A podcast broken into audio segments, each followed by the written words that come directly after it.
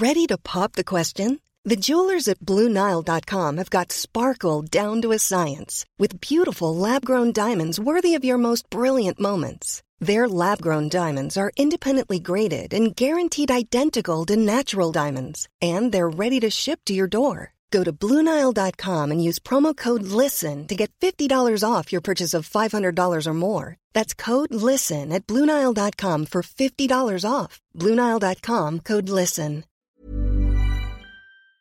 Euh, les premières minutes donc de la prise de parole de Mathilde Panot, on est en direct de l'Assemblée nationale. Bonsoir à tous. Soir Info évidemment intégralement consacré à ce euh, vote qui devrait débuter dans, quelques minutes, dans quelques heures. C'est une des premières énigmes de, la soirée. Cette loi immigration qui euh, arrive au bout du chemin. Ce soir, il y aura un avant et un après à n'en pas douter. Sacrée soirée, aurait dit l'autre il y a encore quelques années, qui nous attend ce soir du côté du, du Palais Bourbon. Tout peut se passer. C'est pas compliqué. Johan Usaï est avec nous évidemment du service politique. Gabriel Cluzel, directrice de la rédaction de Boulevard Voltaire. Bonsoir, cher euh, Gabriel. Bonsoir, Bonsoir. à Alexandre Devecchio, rédacteur en chef au Figaro, et à Pierre Lelouch, évidemment. Merci d'être là. Pierre Lelouch, ancien ministre, spécialiste de, de, politique internationale, notamment. Il va être question de politique nationale, bah, mais c'est un peu votre dada oui. également, évidemment, vu qu'il y avait 25 ans de Parlement. Oui. Voilà, vous connaissez euh, mieux que nous les, les arcanes de cette euh, Assemblée nationale. Un peu. Un peu. Beaucoup de prises de parole vont avoir lieu. Euh, que l'on comprenne bien et qu'on dise bien nos téléspectateurs, déjà rappeler le contexte pour ceux qui euh, allumeraient seulement leur euh, télévision. Après des débuts laborieux, les 14 parlementaires de la commission mixte paritaire en, en milieu d'après-midi aujourd'hui ont trouvé un accord sur cette fameuse mouture commune du texte de loi immigration. Vote approuvé il y a une heure ou deux au Sénat. Il est arrivé donc ce texte à l'Assemblée nationale qui pourrait l'adopter, je le disais, dans la soirée avant, minuit. On l'espère euh, bien sûr. LR et le RN vont le voter. Ça, c'est acquis. Je regarde Johan parce que vous allez nous, planter le décor avant qu'on qu commande tout ça. Les choses, en revanche, pourraient se révéler beaucoup plus compliquées au niveau de l'aile gauche de la majorité euh, qui pourrait provoquer tout simplement une fracture, une explosion de la Macronie ce soir. Un mot, Johan, avant de, commencer l'analyse sur le déroulé de cette soirée qui débute à l'Assemblée nationale. Gérald Darmanin a pris la parole, on entendra un extrait dans un instant. Mathilde Panot est à la tribune. Le vote n'a pas encore débuté et pour l'instant, je le répète, mais c'est important, rien n'est exclu à l'heure où l'on se parle. Oui, alors là, ce qui se passe, c'est que Mathilde Panot est à la tribune puisque la France insoumise a déposé ce qu'on appelle une motion de rejet préalable. Donc elle est en train d'expliquer pourquoi elle a déposé cette motion de rejet et pourquoi elle est opposée au texte qui sort de la commission mixte paritaire. L'ensemble des groupes politiques vont désigner un, orateur. Généralement, le, le, président de ce, ce, groupe va monter à la tribune pour expliquer la position de son, son groupe. Ensuite, il y aura le vote sur la motion de rejet préalable. Et lorsque cette motion aura été rejetée, non adoptée, il n'y a pas de surprise, on passera au vote concernant effectivement ce, projet de loi qui sort de la commission mixte paritaire. On aura un vote entre 23h30 et, et, minuit sur ce projet de loi. Alors vous avez raison de dire que le Rassemblement national, 88 députés vont voter ce, texte. Les républicains vont le voter également. C'est leur texte, c'est eux qui l'ont façonné. Et euh, la majorité, c'est vrai, est, divisée. Elle s'est divisée ces derniers jours. Elle s'est divisée encore tout au long de la soirée. L'aile gauche, le MoDem, est vent debout contre certaines mesures qui figurent dans, ce texte. On, en parlera en détail. Le de François Bayrou, évidemment, allié, parmi mais, les alliés du président Macron. Hein. Mais ce qui change les choses quand même ce soir, c'est que stratégiquement, le président de la République dit qu'il demandera une deuxième délibération si jamais ce projet de loi est adopté grâce aux voix du Rassemblement national. eh bien, parce que là, moi, euh, ils m'ont perdu à partir de cette information-là. eh bien, à partir de cette information-là ce soir, j'ai posé mon stylo et j'ai dit c'est une non, ils m'ont perdu. Répétez pour qu'on comprenne bien. Non, non, que je, que je, pour voilà, être sérieux quand même deux secondes et être clair pour les gens qui nous, euh, qui. Si ce soir, le vote passe à l'Assemblée nationale avec toutes les voix du Rassemblement national, c'est un non pour le chef de l'État. Il ne veut pas de ce vote en l'état et pourrait provoquer donc une nouvelle délibération. C'est là que je ne comprends plus rien. La Constitution donne euh, le pouvoir au président de la République de demander une deuxième délibération à l'Assemblée nationale. Généralement, c'est quand on a obtenu un, un, non à un projet de loi. On demande une deuxième délibération. Là, demander une deuxième délibération alors que le texte aurait été adopté, c'est quand même quelque chose d'un peu, peu inédit. Mais pourquoi est-ce qu'il fait cela? Il faut bien comprendre ouais, que c'est extrêmement stratégique de dire cela ce soir. Parce que qu'est-ce qui pose aussi problème au modem et à l'aile gauche de la majorité c'est de considérer que ce texte de loi pourrait être adopté avec les voix du RN. C'est de mêler leurs voix au Rassemblement national, de se dire qu'un texte immigration serait adopté grâce aux voix du Rassemblement national. Donc en faisant cela, Emmanuel Macron met la pression sur la majorité et leur dit votez Réponse ce texte. De Gérald Darmanin, pardon, hein, je vous coupe. Ah bah ça a duré 10 secondes. Euh, malheureusement, on a manqué la, réponse de Gérald Darmanin. Il met la pression sur la majorité et leur dit votez ce texte, soyez unis pour voter ce texte et comme ça, on ne pourra pas dire qu'il a été adopté grâce aux voix du Rassemblement national. C'est ça la stratégie qui peut changer les choses ce soir pour la majorité. Vous l'avez bien compris, on a ces images en direct de l'Assemblée nationale. Dès qu'une prise de parole importante euh, arrive, on la prendra en direct, on prendra les réponses du, gouvernement. Bien embêté euh, ce soir, je pense évidemment au chef de l'exécutif, le président de la, République qui a convoqué en, urgence sa majorité, ses ministres euh, ce soir pour tenter d'apporter une, solution à ce qui semble être tout simplement rien de moins qu'un désaveu. Pierre Lelouch, Alexandre Devecchio, Gabriel Cluzel, vous réagissez. Juste un détour d'abord par l'Assemblée nationale où l'un de nos journalistes nous attend. Thomas Bonnet, vous voulez apporter quelques précisions encore une fois sur le déroulé de cette soirée. Est-ce que vous avez au moins une petite info à nous donner sur l'heure du vote? À l'heure du vote, ça va dépendre euh, évidemment des prises de parole des uns et des autres, mais euh, Johan a parfaitement raison, on devrait être autour de 23h30 euh, minuit. La précision, c'est sur les voix du Rassemblement national. Vous avez discuté justement du fait que le président voudrait une deuxième délibération parlementaire si c'était avec les voix du Rassemblement national que le texte était adopté. En fait, c'est un peu arithmétique et c'est une manœuvre politicienne, vous allez comprendre, je vais essayer de vous expliquer en tout cas. Vous prenez l'intégralité des votes, vous enlevez 88, le nombre de députés du Rassemblement national, et si malgré le retrait de ces 88 voix, il y a une majorité qui s'est exprimée en faveur du texte, alors le président jugera, en tout cas la majorité euh, jugera euh, que le texte est recevable et qu'il n'y a pas besoin de deuxième délibération. En fait, c'est une manœuvre politicienne du chef de l'État pour euh, dire à ses troupes qu'il faut voter, qu'il ne faut pas ni s'abstenir ni voter contre. C'est une forme d'ultimatum qui a été déclenchée ce soir par le chef de l'État. Une des manœuvres politiques, il y en a une autre, celle de Gérald Darmanin ce soir qui au Sénat dit qu'il y aura désormais 10 000 régularisations par an. C'est un chiffre qu'on n'avait jamais entendu euh, auparavant. Et puis il y a aussi le chef de l'État qui dit qu'il pourra saisir le Conseil constitutionnel sur un certain nombre de mesures euh, qui ne seraient donc pas euh, constitutionnelles. Là encore, c'est pour donner des gages à l'aile gauche de la majorité. Ce que je peux vous dire, c'est ce qui est ressorti de la réunion de l'intergroupe, de la majorité présidentielle qui s'est déroulée tout à l'heure. A priori, à prendre avec des pincettes évidemment, on euh, se dirige vers un vote où les voix du Rassemblement national euh, ne seraient pas comptées. C'est-à-dire que même sans les voix du Rassemblement national, il y aura une majorité euh, pour ce texte et donc, a priori, pas de, pas de deuxième vote à venir, pas de deuxième délibération comme l'avait annoncé le président. Façon, il n'y a pas à anticiper outre mesure. On va attendre les différentes prises de parole. Merci beaucoup Thomas Bonnet. Vous êtes notre fil rouge à l'Assemblée nationale. On viendra vous voir régulièrement. On ira interroger aussi avec vous plusieurs députés tout au long de, la soirée qui feront des allers-retours dans cette salle des, quatre colonnes où les rencontres se font avec les, journalistes. On est dans une autre galaxie, euh, Pierre-Loup, je vous le disais. Moi, j'en ai, ai fait tomber mon stylo tout à l'heure. J'ai failli euh, ne pas venir en plateau présenter cette émission. Je, je, je, suis incapable. Je comprends rien. Je ne comprends rien. Je plaisante un petit peu, mais Emmanuel Macron avait deux choix ce soir. Faire passer le texte avec le Rassemblement national ou retirer son projet de loi. Il a choisi la troisième option. Euh, je, je, suis un peu comme vous. Euh, on en apprend euh, tous les jours. On apprend qu'il a téléphoné lui-même, il a, ça a été démenti. On apprend qu'il a téléphoné lui-même au patron de l'opposition euh, au Sénat, euh, ce qui est quand même euh, sans précédent dans la séparation des pouvoirs il commence un texte très compliqué où il y a à boire et à manger, euh, les régularisations, mais aussi. C'est le premier texte. Euh, il l'envoie au Sénat, alors qu'il sait qu'au Sénat, il n'y a pas de majorité pour lui? Donc le Sénat le réécrit, naturellement. Puis ensuite, il le ramène à, l'Assemblée où il est complètement euh, délité, déconstruit. Et après, on explique qu'il faut, qu'il faut voter un coup à droite, un coup à gauche.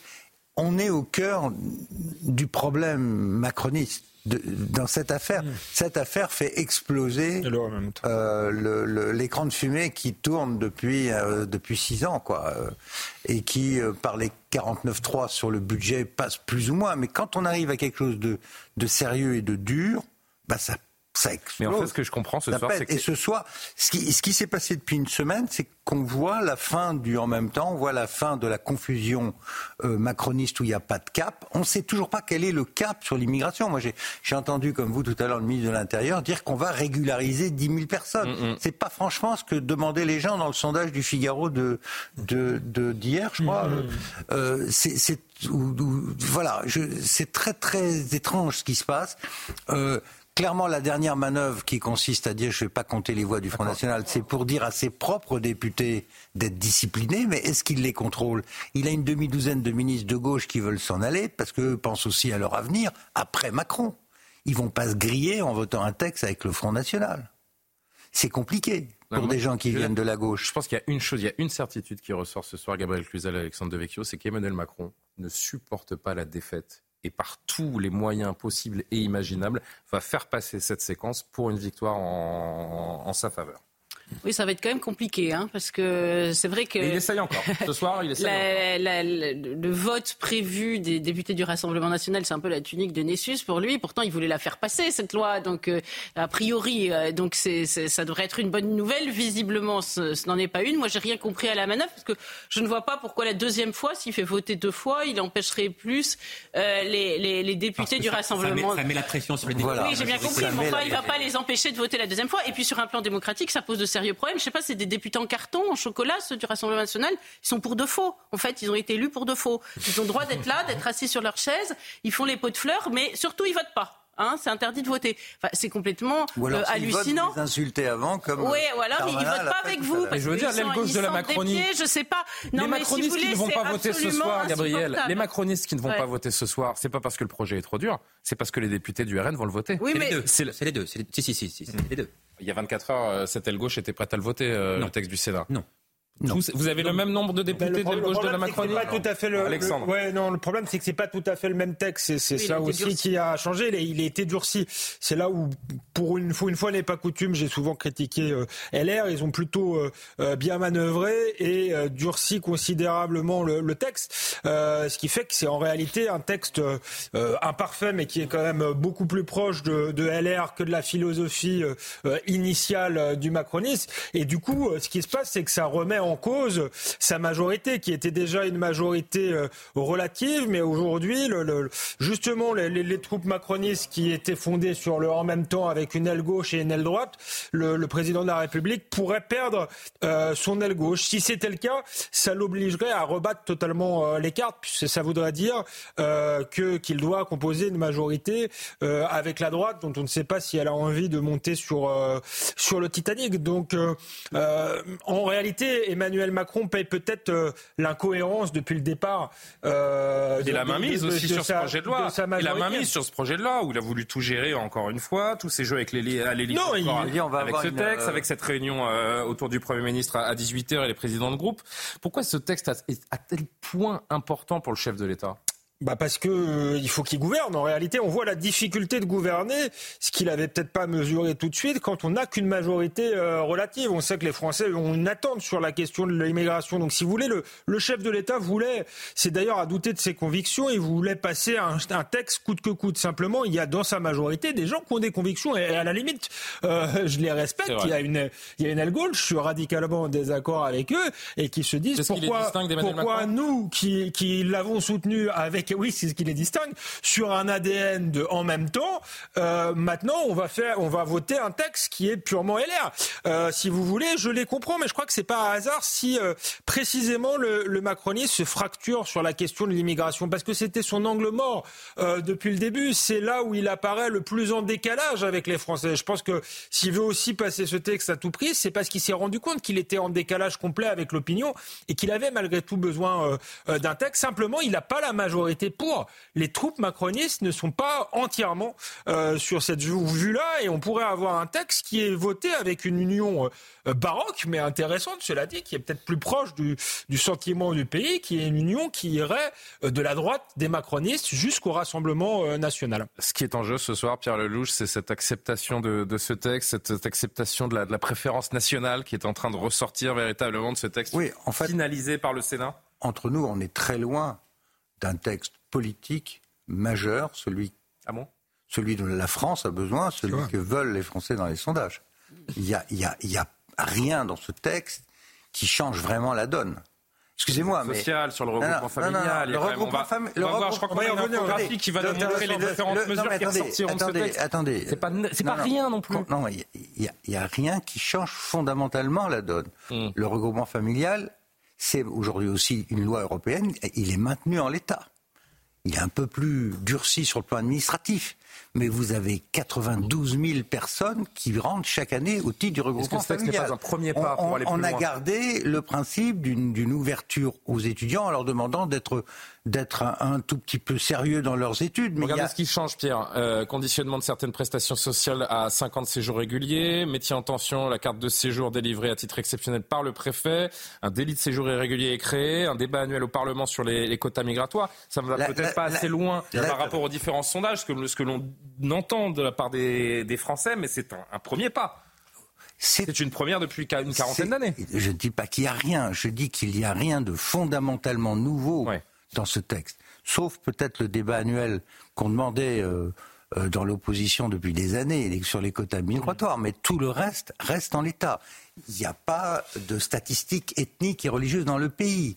Il n'y a pas une division sensible du nombre des regroupements familiaux il n'y a pas une division sensible et une obligation de retour des étudiants euh, qui viennent en France. il y en a 90 000, dont la plupart restent en France derrière. Ce qui est d'ailleurs un, scandale, y compris pour les pays. C'est pas un texte du tout sur l'immigration légale. Il n'y a, rien, il a rien sur, il y a rien sur la maîtrise de notre droit par rapport au droit européen. Il n'y a rien sur la CEDH. Il n'y a rien sur euh, la Convention euh, européenne. Donc les, les, les, grands sujets clés qui conditionnent le problème où nous sommes, c'est-à-dire 400 000 entrées par an, c'est ça le problème. Les Français disent stop il y en a marre, il y a trop de problèmes qui sont liés à ça, sur le plan sécuritaire, sur le plan économique, sur le plan de ce que ça coûte. Donnez-nous une vraie loi, c'est ça qu'ils attendent. Ils ont une Pourquoi série la gauche de parle mesures administratives. Pourquoi la gauche parle d'un projet de loi qui, déshonore la France Parce que la gauche est tout... Qui est raciste, xénophobe, qui n'a pas la gauche d'humanisme. Mais, mon cher ami, depuis le début, on vit sous la terreur idéologique de la gauche qui empêche de regarder le programme migratoire. Si vous le regardez, vous êtes ipso facto considéré comme un fasciste. Donc elle enfourche le cheval. Moi j'entendais en venant euh, Pascal Brice, qui est ancien patron de l'OFPRA et qui dirige toutes les ONG et les associations financées à hauteur d'un milliard d'euros. L'État donne un milliard d'euros à des ONG qui passent leur temps à casser la politique migratoire de la France. Si vous voulez vraiment changer un le cap... des ONG là ce soir, hein, vous l'avez oui, bien sûr. Donc si vous voulez changer le navire France, la trajectoire, faut faire un certain nombre de choses très fondamentales, à commencer par la réforme de la Constitution, commencer par des statistiques ethniques, avec l'annonce de, de, mesures très précises sur le nombre hein, de gens.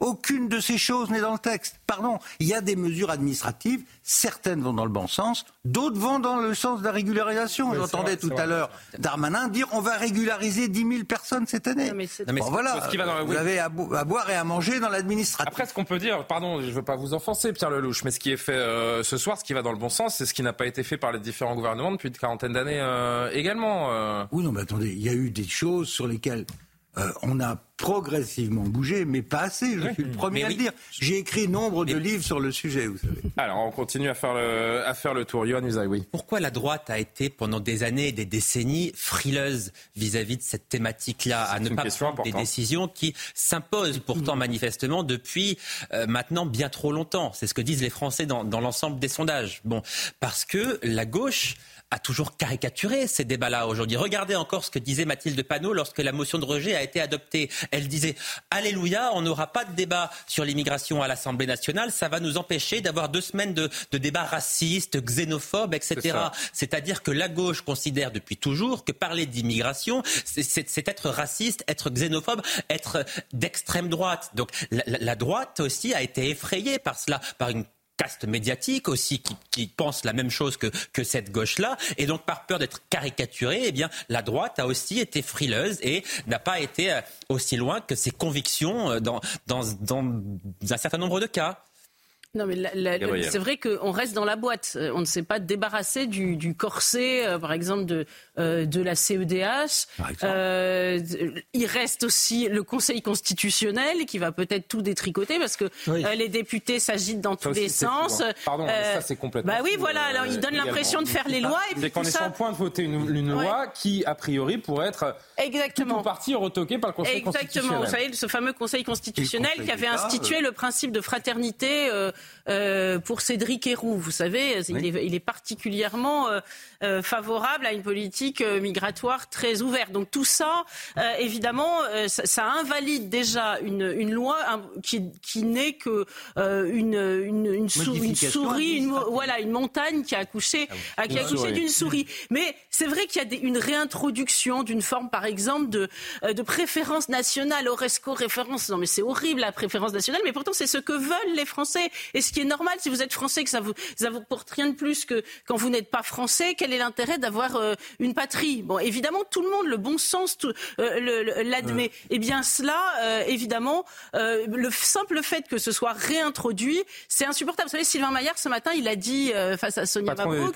Ah non, c'est une ligne rouge, hein, le, la préférence nationale tous les sondages montrent qu'une majorité massive de Français veulent cette préférence nationale. Donc tout cela euh, est, un peu une gesticulation aberrante. C'est vrai, c'est vrai. Je, je, souscris à tout ce qui a été dit. Je pense qu'effectivement, si on ne va pas sur la question du droit européen et si on ne change pas la hiérarchie des normes, qu'on ne reprend pas la souveraineté juridique, euh, on n'arrivera pas à réellement euh, lutter contre l'immigration massive. Et en même temps, je vais être un peu macroniste, je dirais qu'il y a une victoire quasiment psychologique.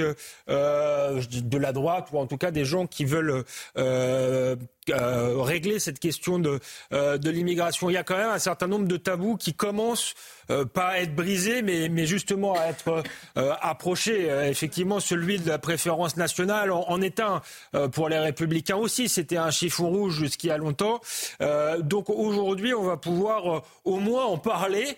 C'est peu, mais c'est à la fois beaucoup et ça suffit d'ailleurs à, à, à, faire exploser peut-être, on va voir ce soir, la majorité d'Emmanuel Macron. Donc s'il y a une bonne chose là-dedans, c'est qu'une partie de la droite, euh, notamment les républicains, qui étaient terrorisés, ont un peu, euh, un peu euh, relevé la tête et permis quelques améliorations à un texte qui aurait été sinon uniquement un texte pro-immigration, parce qu'il y avait effectivement cet article 3 qui instaurait un droit à la régularisation. Il n'a pas totalement sauté, puisqu'on va régulariser.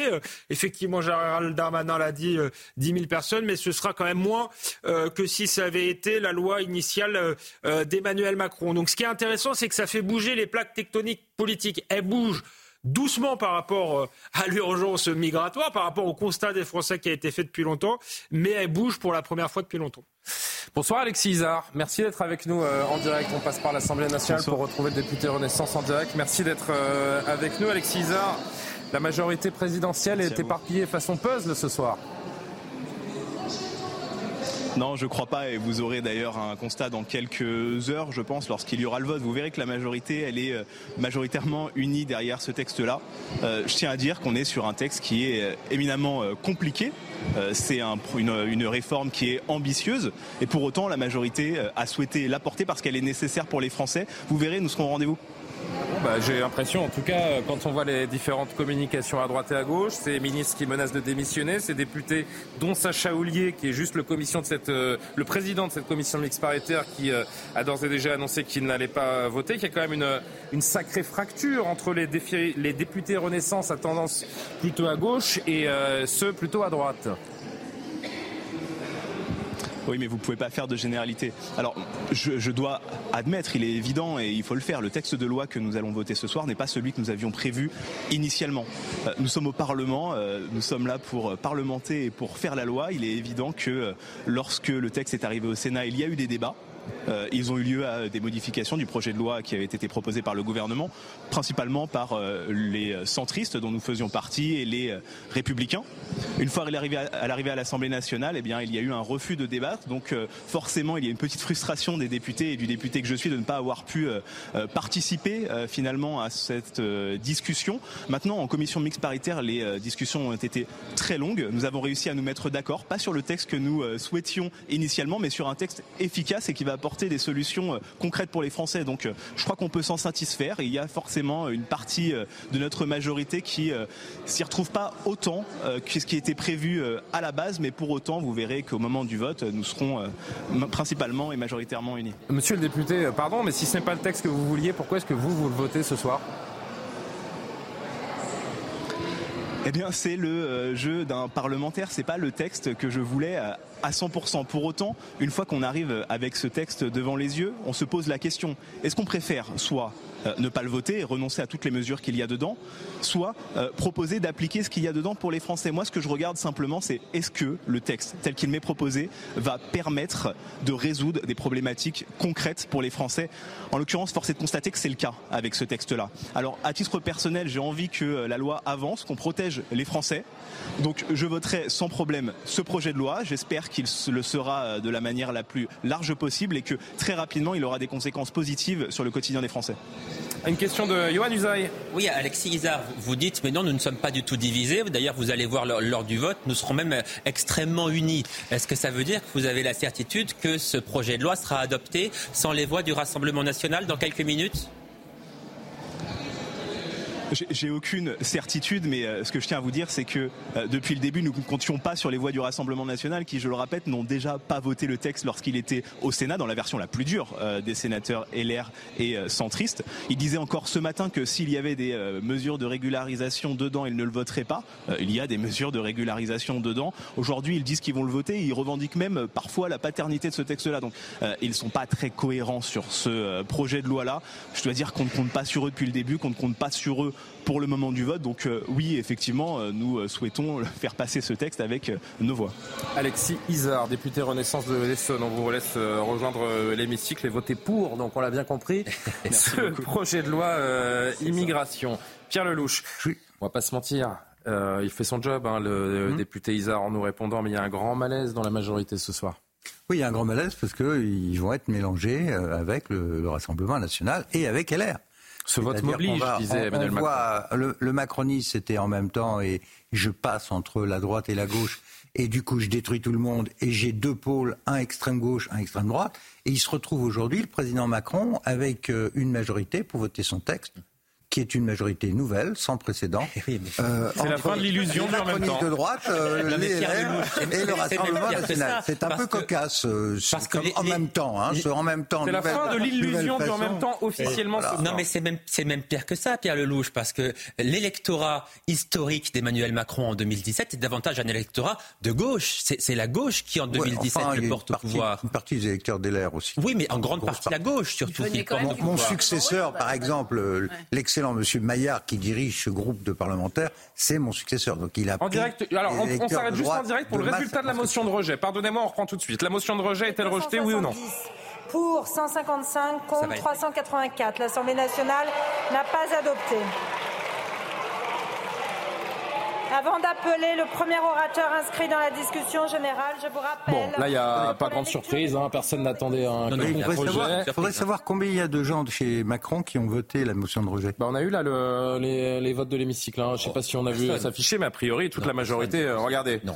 Euh, non, a priori, il n'y a, pas de, a pas de frondeur sur cette motion de, de rejet. Quand même pas, euh, Pierre Lelouch. C'est la soirée de non, mais surprise, mais n'exagérons rien quand même. Au moins, il serait cohérent. Non, il n'y en a pas. Je voulais, je voulais ajouter, euh, on, parlait tout à l'heure du pourquoi du comment du terrorisme intellectuel euh, de la gauche qui a dominé ce sujet depuis 40 ans. Je voulais donner trois exemples. Un, rappelé tout à l'heure par Madame Panot, elle a dit le droit du sol existe en France depuis 1515.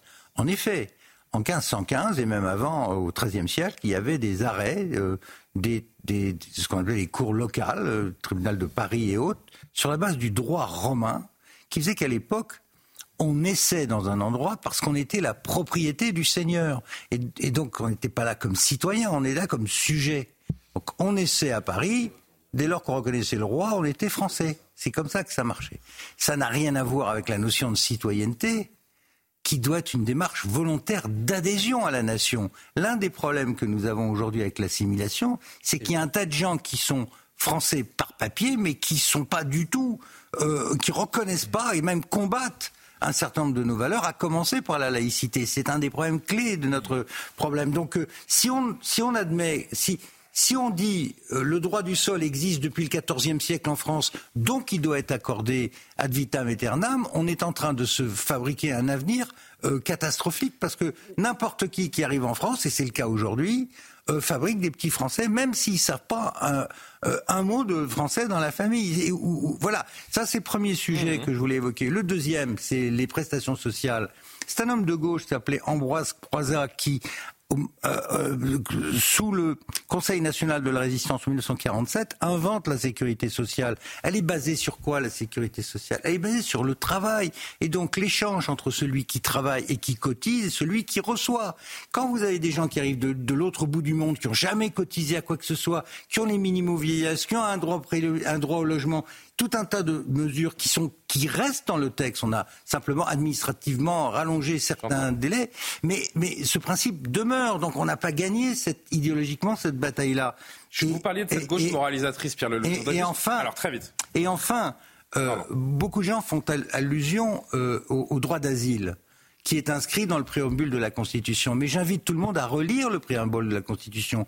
Le droit d'asile s'ouvre pour celui qui a combattu pour la liberté, qui est un combattant de la liberté menacé pour cette raison dans son pays d'origine. Or, les demandeurs d'asile que nous avons, qui sont tous d'ailleurs en âge de se battre pour la liberté en Afghanistan, en Somalie, ailleurs, viennent ici pour des raisons économiques qui n'ont rigoureusement rien à voir avec le préambule de la Constitution de 46. Donc sur ces trois exemples-là, vous avez une démonstration euh, du fait que la domination idéologique de la gauche et, et du matraquage permanent, nous sommes un pays d'immigration depuis toujours, nous avons donné le droit du sol depuis toujours, nous sommes un pays généreux depuis toujours, c'est écrit depuis 46. Tout ça est faux. Il faut remettre ça dans le, dans le contexte de l'époque et regarder les de la France d'aujourd'hui. On parlait d'une part de cette gauche moralisatrice et de cette préférence nationale qui est au cœur des, des désaccords, notamment de, de, la gauche. Je voudrais juste qu'on voit ce tweet de François Ruffin euh, aujourd'hui parce qu'il est très concret et, et c'est vrai qu'il peut appeler une, euh, une réponse. Euh, cher député macroniste, vous le savez, votre femme de ménage à l'Assemblée est le plus souvent étrangère, pour beaucoup capverdienne. Vous discutez en ce moment même de comment leur gratter des APL demain matin au bureau. Qui assumera son vote les yeux dans les yeux? Pardon, mais François Ruffin pas, ne développe pas une rhétorique très originale. J'ai l'impression qu'elle est même usée jusqu'à la corde. C'est une espèce de rhétorique culpabilisatrice. Mais cette dame, elle ne mérite pas des prestations sociales Non, mais euh, pardon, mais euh, déjà, je trouve que c'est une mentalité d'esclavagiste. Alors, il faudrait euh, faire venir toute une population immigrée qui, qui fera notre ménage, qui s'occupera de notre poubelle, qui livrera comme dans un pouce-pouce de la, de la nourriture Uber Eats, là. Et, et, puis nous, on accepte ça et on dit, bah oui, on, on peut pas, nous ne pouvons pas nous en passer, tant pis, ils sont payés 3 francs 6 sous, mais c'est comme ça. Et je crois que, que euh, cette, euh, cette euh, rhétorique culpabilisatrice est en fait profondément scandaleuse. Non, nous n'avons pas à nous soumettre en plus. À, à, à ces sociétés qui qui, qui paient des salaires infiniment bas et, euh, et nous pouvons nous passer de, de, de, cette femme de ménage euh, capverdienne. Nous n'avons pas la, à, à, à, nous devons penser aux non, Français. Alors, avant, avant je, je, je, salue Julien Audoul qui est avec nous depuis l'Assemblée nationale, le député euh, RN. Je viens vers vous dans, dans 10 secondes, Julien Audoul. Merci d'être avec oui, nous. Oui, parce que ce que dit François Ruffin est faux. Euh, cette capverdienne qui travaille, il parle des APL. Vous allez lui gratter les APL, mais cette capverdienne qui travaille à l'Assemblée nationale, elle travaille manifestement depuis plus de trois mois. Donc, elle aura droit aux APL. Ce que dit François Ruffin est factuellement faux. C'est malhonnête. Bon. Bonsoir Julien Andoul. Merci d'être avec nous depuis la salle des quatre colonnes, donc en duplex de, de l'Assemblée nationale. Les députés RN ont le, ont le sourire aux lèvres euh, ce soir. C'est une victoire euh, idéologique, a dit votre patronne Marine Le Pen. Oui, une victoire idéologique, puisque un certain nombre de nos propositions, euh, de nos solutions que nous avançons euh, dans le débat public depuis euh, des années, qui étaient d'ailleurs dans le projet présidentiel de Marine Le Pen, ont été retenues. Alors c'est une petite avancée, il est vrai, ce texte. Il faudra beaucoup plus pour lutter efficacement, résolument et sur le temps long contre l'immigration massive et anarchique. Et il faudra en passer par le référendum que préconise Marine Le Pen. Mais aujourd'hui, effectivement, c'est une petite avancée qui va dans le bon sens. Et euh, nous nous réjouissons euh, qu'il y ait des dispositions, euh, notamment une disposition majeure, le principe de la priorité nationale, le fait que les Français soient dans leur propre pays premiers servis, qu'ils puissent bénéficier d'abord d'un certain nombre de prestations sociales. Je pense que c'est un principe qui est reconnu et souhaité par une très très large majorité de Français. Et effectivement, c'est une victoire idéologique de Marine Le Pen et de Jordan Bardella ce soir. Pardon Julien Audoul, victoire idéologique ou alors c'est la pression des faits tout simplement qui s'accumule dans notre pays, des Français qui n'en peuvent plus, qui ont permis ce, ce durcissement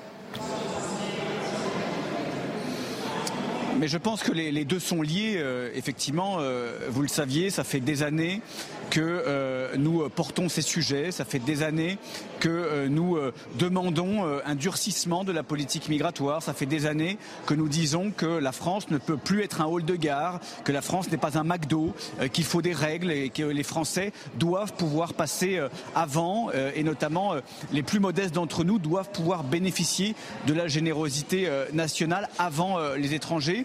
Euh, et effectivement, euh, le temps nous a donné raison, les faits nous ont donné euh, raison. Année après année, l'opinion publique, effectivement, s'est ralliée à nos idées, s'est ralliée aux propositions de Marine Le Pen. Et aujourd'hui, je pense que les Français, dans leur large majorité, sont prêts et voient bien que ce qui était avancé il y a encore quelques années comme des mesures honteuses, en fait, c'est du bon sens. Et c'est aujourd'hui le bon sens qui triomphe. Et nous souhaitons que nous ne nous arrêtions pas là, effectivement. Il ne faut pas s'arrêter là et les Français veulent beaucoup plus. Les Français veulent une politique cohérente et c'est certainement pas avec ce gouvernement et notamment avec le bilan de M. Darmanin qu'on pourra lutter efficacement contre aujourd'hui un phénomène qui est un danger à la fois pour le présent et pour l'avenir euh, des Français, c'est-à-dire les flux migratoires, c'est-à-dire l'arrivée continue de populations euh, étrangères. Il faudra en passer par euh, une réforme constitutionnelle et par le référendum qui est souhaité par Marine Le Pen. Ce texte ne répond pas à la question des flux migratoires, Julien Audoul. Je le rappelle euh, tout de même. C'est pour ça, c'est ce que je vous dis. C'est ce que je vous dis. Il faudra en passer par le référendum euh, qui est euh, proposé par Marine Le Pen. Aujourd'hui, c'est une petite avancée qui ne nous permettra pas effectivement, et nous disons la vérité aux Français, ce n'est pas la révolution, ce n'est pas la panacée, mais encore une fois, ça va dans le bon sens. Et vous, vous le savez depuis que nous sommes en responsabilité dans le premier groupe d'opposition, tout ce qui va dans le bon sens tout ce qui améliore la situation et tout ce qui sert l'intérêt national, nous le soutenons et nous le faisons euh, ce soir. Julien Audoul, une question du Usaï en plateau. Oui, Julien Audoul, vous parlez d'une victoire idéologique, vous dites que, c'est un texte qui va dans, le bon sens. Euh, est-ce que la, régularisation de 10 000 travailleurs euh, irréguliers sans papier, donc dans les métiers en tension, c'est quelque chose qui va aussi dans le bon sens, donc selon vous, parce que ça figure, ça figure dans le texte, et vous allez aussi voter pour cela alors que vous avez toujours été contre Vous le savez, dans le texte de, la commission mixte paritaire, il y a le durcissement de la circulaire Valls, euh, notamment. Euh, donc euh, il y a effectivement une, un durcissement qui était souhaité par nos députés et par Marine Le Pen. Il y a des mesures aussi extrêmement concrètes qui visent à durcir le regroupement familial. il y a cette mesure sur les métiers en tension, pardon, il n'y a pas nécessairement de durcissement. On parle de 10 000 régularisations par an. Bah, si mais encore une fois, il y a un durcissement par rapport au détricotage qui avait été effectué ici à l'Assemblée en commission par M. Houlier et par les députés euh, de la NUPES. Donc oui, il y a un durcissement. Après, encore une fois, ce texte n'est pas parfait. Ce texte ne permettra pas euh, de lutter euh, dans toute sa globalité contre l'immigration anarchique et l'immigration massive. Ça, nous le disons. Mais encore une fois, c'est une petite avancée. C'est une petite avancée avec des mesures et des dispositions qui étaient dans le programme de Marine Le Pen que nous défendons euh, depuis euh, longtemps. Donc très clairement, c'est pour ça que nous le soutenons ce soir. C'est pas la panacée il y a 10%, il manque les 90% euh, restants. Les 90%, ce sera en 2027 avec Marine Le Pen, présidente de la République. Bah, donc il n'y a pas encore de victoire idéologique. Victoire idéologique, il y aurait si euh, vous accédez aux plus grandes responsabilités en 2027 et qu'en effet vous mettez euh, à bien tout ce, que vous, ce que vous promettez ce soir. Victoire politique plus qu'idéologique, ça va, vous pouvez le souffler à, Marine Le Pen. Je voudrais juste, si vous avez encore deux minutes, Julien Andoula, avec nous. Vous étiez évidemment dans l'hémicycle tout à l'heure, mais nos téléspectateurs ont peut-être manqué cette prise de parole à la tribune du ministre de l'Intérieur qui s'est directement adressé à, Marine Le Pen. Euh, je voudrais qu'on réentende cela ensemble et que vous apportiez un petit commentaire si vous le voulez bien. Écoutez, c'était euh, il y a quelques minutes à la tribune de l'Assemblée. Madame Le Pen, quand elle fait cocorico, elle pense que le soleil se lève. Madame Le Pen, vos sénateurs, vos sénateurs, et vos sénateurs RN ont voté contre le texte du Sénat voilà un mois. Tous vos sénateurs. Ce texte n'était pas assez. Ce texte n'était pas assez dur. Ce texte ne réglerait rien. Désormais, c'est le texte du Sénat, moins 15 mesures symboliques, et vous votez pour. Pour qui vous nous prenez? Madame Le Pen, Vous avez dit pendant des mois, des semaines et des années que vous ne voteriez aucune mesure de régularisation de sans-papiers. Et vous allez voter manifestement 10 000 régularisations de sans-papiers par an. Bravo Savez-vous, Madame Le Pen, que vous ne votez pas la fin de l'état d'urgence pour les terroristes ici, mais que vous votez pour l'hébergement pour les irréguliers? Vous êtes au courant? Madame Le Pen, êtes-vous au courant que vous donnez les cours gratuits à tous les étrangers qui veulent entrer sur notre sol? Madame Le Pen, êtes-vous au courant que vous donnez un titre de séjour à tous ceux qui dénoncent en marchand de sommeil? Madame Le Pen, est-ce que vous vous rendez compte que vous votez pour le titre étranger malade, pour qu'on soigne, tous ceux qui sont malades du sida? Que vous votez contre la suppression de l'aide médicale d'État, Madame Le Pen?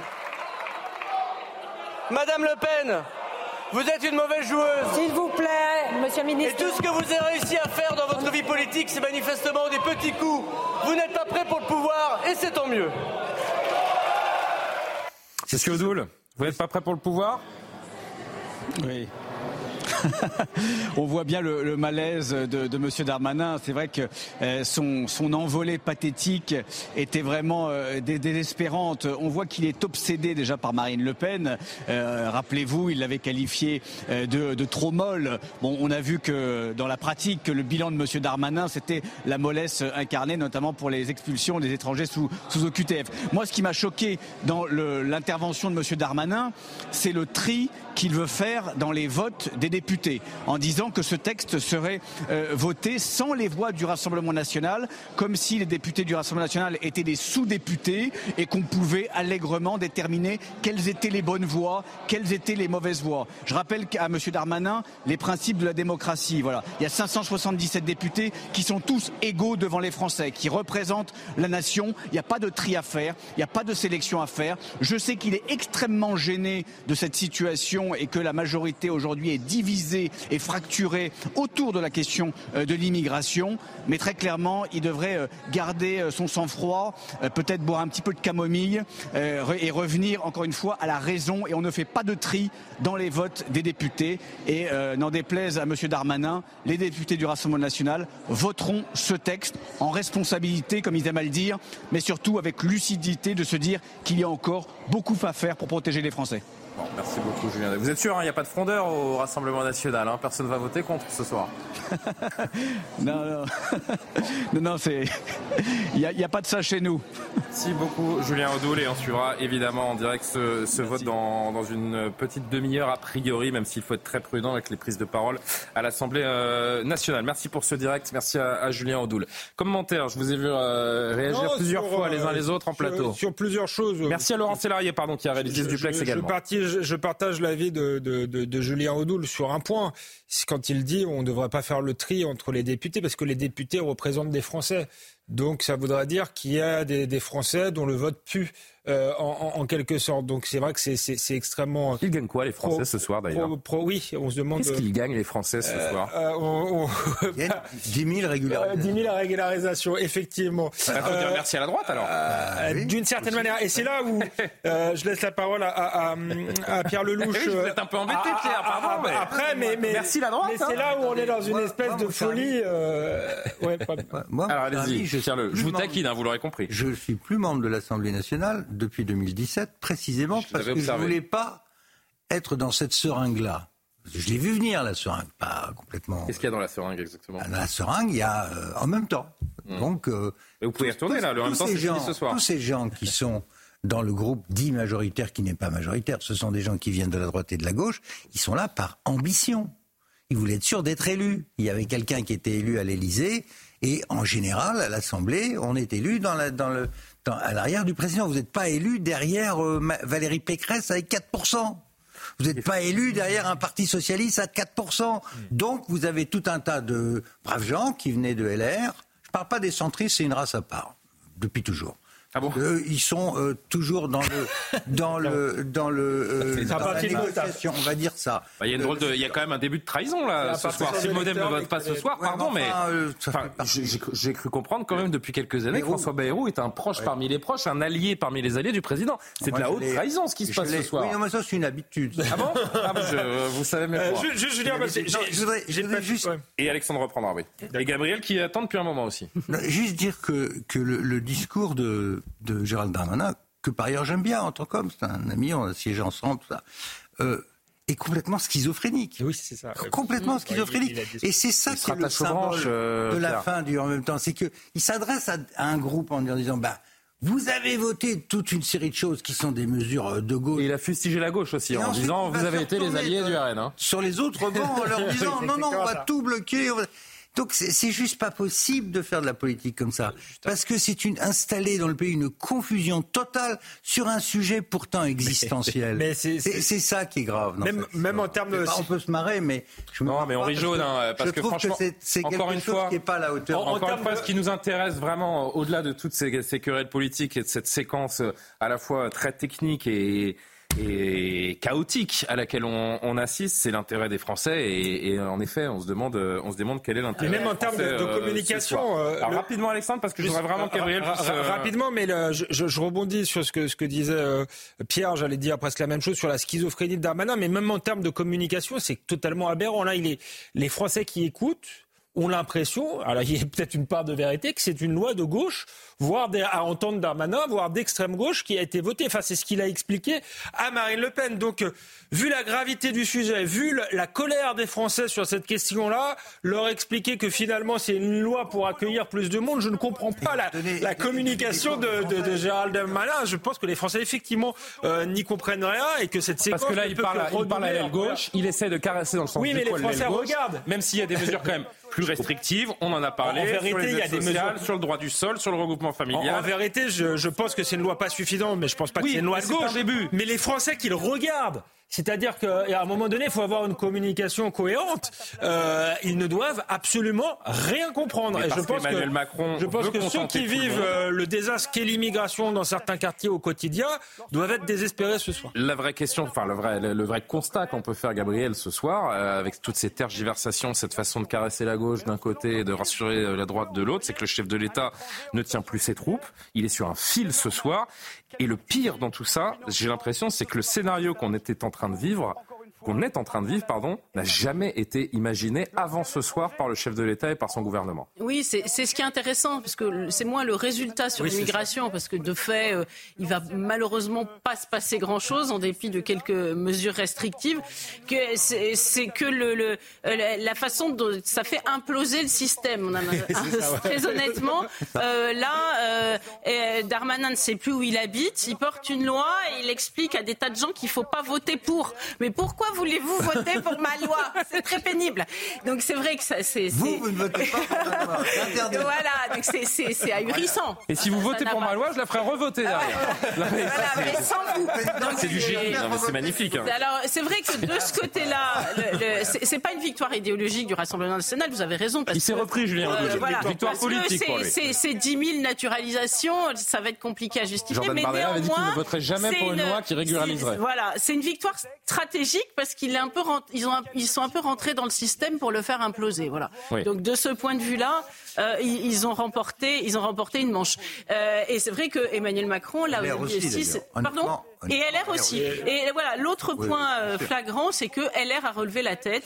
C'est une bien. droite qui s'est réarmée. Ah, attendez, euh, eh, Gabriel. Gabriel, soyons, Ouais. ouais, soyons aussi logi- euh, le- lucides. Si demain euh, il y a une élection, c'est pas le RN, hein, c'est pas le LR qui sort gagnant, c'est le RN. hein. Donc je veux bien que le LR Non, ait retrouvé un tout petit peu de sa superbe. Non. Et si demain vous aviez une élection, le LR, euh, LR Mais pardon, serait a LR a priori un peu Bah, Il y il sensiblement aura une score. hein, alliance que- de fait entre les deux. Oui, voilà. Le cordon sanitaire a sauté. Je faisais, Oui, un, je oui. faisais un parallèle avec ce qui s'est passé sur les retraites, où ça a été une déconfiture totale euh, de la droite, qui n'avait pas de cap. Dans cette affaire, ils étaient à peu près organisés pour avoir un cap, parce que c'est une vieille histoire chez LR. Donc ça, ça a tenu. Mais par rapport au- au- aux retraites, c'est un progrès, on va dire. Sauf que les retraites étant un texte budgétaire, Macron, à l'époque, a pu s'en tirer avec le 49.3. Là, il ne pouvait pas utiliser Là, c'est proscrit. Donc, ça a explosé. Johan Usaï, sur, cette, euh, sur ce scénario que personne n'a vu venir, pas même le chef de l'État et son gouvernement qui travaillent d'arrache-pied, je le rappelle, depuis deux ans sur ce texte c'est pas difficile à voir venir. Enfin, moi, ça fait déjà un petit moment que je dis que l'ERN va bah, voter ce texte. Euh, envoyez votre CV au gouvernement. Oui. non, mais l'ERN avait tout intérêt à voter ce texte. Moi, je le dis déjà depuis deux ou trois jours qu'ils vont voter ce texte. C'est évident. Enfin, ne serait-ce que pour mettre en difficulté la Macronie. On n'avait pas vu venir la notion de rejet. Euh, il y a des non, ça, ça d'accord. Enfin, on l'avait pas vu venir. On l'a vu venir au dernier moment, c'est mmh, sûr. Mmh. Mais le fait que l'ERN allait voter le texte, enfin, s'il le découvre aujourd'hui, c'est grave quand même. Et euh, vous disiez, Emmanuel Macron ne tient plus cette troupe. Attendons quand même de voir le texte final parce qu'il y, a des discussions qui se sont poursuivies jusqu'au bout, notamment avec François Bayrou et Emmanuel Macron qui se sont parlé évidemment en direct. Il n'y a pas de rupture actée ce soir entre François Bayrou et le chef de l'État on, verra selon le vote, ça, ça, on, va le voir. Mais la, rupture, il y a des désaccords qui sont importants entre les deux depuis longtemps. Enfin, je dirais, ce, ce ne sont pas des, des, des, Le président du groupe Renaissance, pardonnez-moi, on va aller euh, en direct à l'Assemblée nationale. Le président du groupe Renaissance, Sylvain Maillard, pour euh, sa prise de parole à la tribune. Mon successeur, élu avec les voix de LR. Ah ouais, c'est dingue. Oui, mon successeur. Madame euh, la Présidente, Messieurs les ministres, Monsieur le rapporteur général, chers collègues, lorsque le projet de loi pour contrôler l'immigration et améliorer l'intégration a été déposé au Parlement, son ambition était déjà claire et radicale. Agir efficacement et rapidement pour redonner toute sa cohérence à notre système migratoire. Mais malgré l'importance de l'enjeu, une coalition contre nature a choisi d'empêcher le débat dans cet hémicycle. Un débat qui aurait permis de parler de l'ensemble des sujets devant l'ensemble des Français. Chacun vivra avec ses remords et ses regrets. Désormais, le texte qui est devant nous est celui issu de la commission mixte paritaire.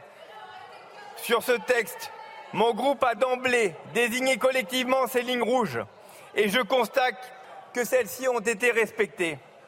Premièrement, sur la création d'un dispositif de régularisation pour les travailleurs étrangers dans le secteur en tension. Il est heureux que la justesse de telles dispositions ait été reconnue. Je le redis ici, comme je l'ai toujours fait, nos entreprises, nos services publics ont besoin de travailleurs étrangers prêts à s'y engager.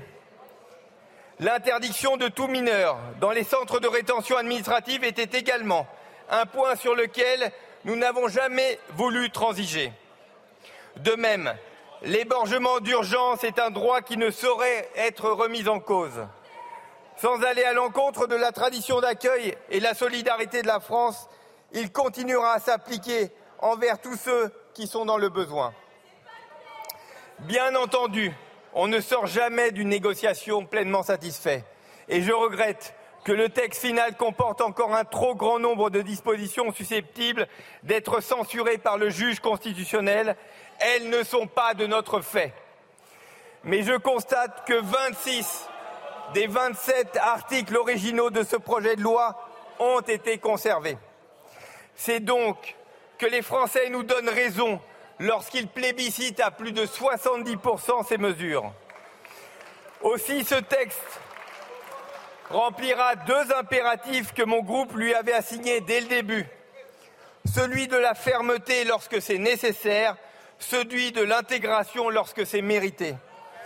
Un objectif de fermeté d'abord, avec la simplification des voies de recours qui passent de 12 à 3, afin que ceux qui n'ont pas vocation à rester dans notre pays s'en aillent dans les plus brefs délais. Rappelons-le, avec ce projet de loi, ce sont 4000 étrangers délinquants que nous pourrons expulser immédiatement. Un objectif d'intégration ensuite, par l'apprentissage de la langue et l'exigence d'un niveau minimal, mais aussi, et nous y tenons, par l'accès au travail. Car la vérité est là, même si certains, par naïveté ou démagogie politicienne, refusent obstinément de l'admettre. La France a besoin des dispositions de ce projet de loi. Les Français n'en peuvent plus des fausses promesses et des demi-mesures. Les Français ne nous demandent pas des symboles, ils nous demandent de l'efficacité. Quand je regarde à l'extrême gauche, Je vois ceux qui ont été élus en faisant l'électoralisme sur les étrangers. Quand je regarde à l'extrême droite, je vois ceux qui ont été élus sur du populisme contre les immigrés. Madame Le Pen, nous ne voulons pas votre vote cynique et opportuniste, et nous n'en voudrons jamais. Car aujourd'hui, lorsque je regarde notre hémicycle, qui sont les seuls responsables? Qui sont les seuls qui étaient prêts à débattre et voter un texte équilibré? Nous Et donc, en accord avec la responsabilité qui s'impose à tout parti qui se dit de gouvernement, nous voterons ce projet de loi. Je vous remercie, Monsieur le Président. La parole est à Monsieur Johan Gillet. Voilà pour cette, euh, cette prise de parole du euh, chef du groupe euh, Renaissance à l'Assemblée nationale, Sylvain Maillard. La Macronie qui retient son souffle, on l'a bien compris. Si vous nous rejoignez d'ici quelques minutes, ce vote à l'Assemblée nationale sur le projet de loi immigration, le RN va le voter, les LR également. Ce qui pourrait faire pencher la balance, c'est l'aile gauche de la Macronie. Et c'est toute la question. Le suspense est à le son modem. comble. Et c'est oui, le modem. le modem, les centristes et, et l'aile gauche de la Macronie. On, on va dire si des voix le Yohann Usaï venait à manquer ce soir, la Macronie serait morte et enterrée Non, alors, ça, ça dépend combien est-ce qu'il manque de voix. Si, si- Si la loi ne passe pas. Mais la, lo- la loi, elle passe Ah, pas. une voix, ouais, une voix, peu importe. La, la- la loi sera votée ce soir, ça c'est sûr. Non, mais si la loi est- n'est pas approuvée. Mais- non, mais la, la loi, Avec le RN, elle elle, elle sera approuvée. Euh, Avec le RN D'un point, de vue- Républicains. d'un point de vue légal, la loi sera adoptée ce soir. C'est-à-dire, Le RN va la voter, il n'y a, aucun suspect. Il y aura une majorité. Bon, il y aura, il y aura une majorité. Est-ce qu'elle sentira bon? C'est une autre. Voilà, ça c'est pas la chose. Est-ce que ça Est-ce qu'elle sera dans l'arc républicain?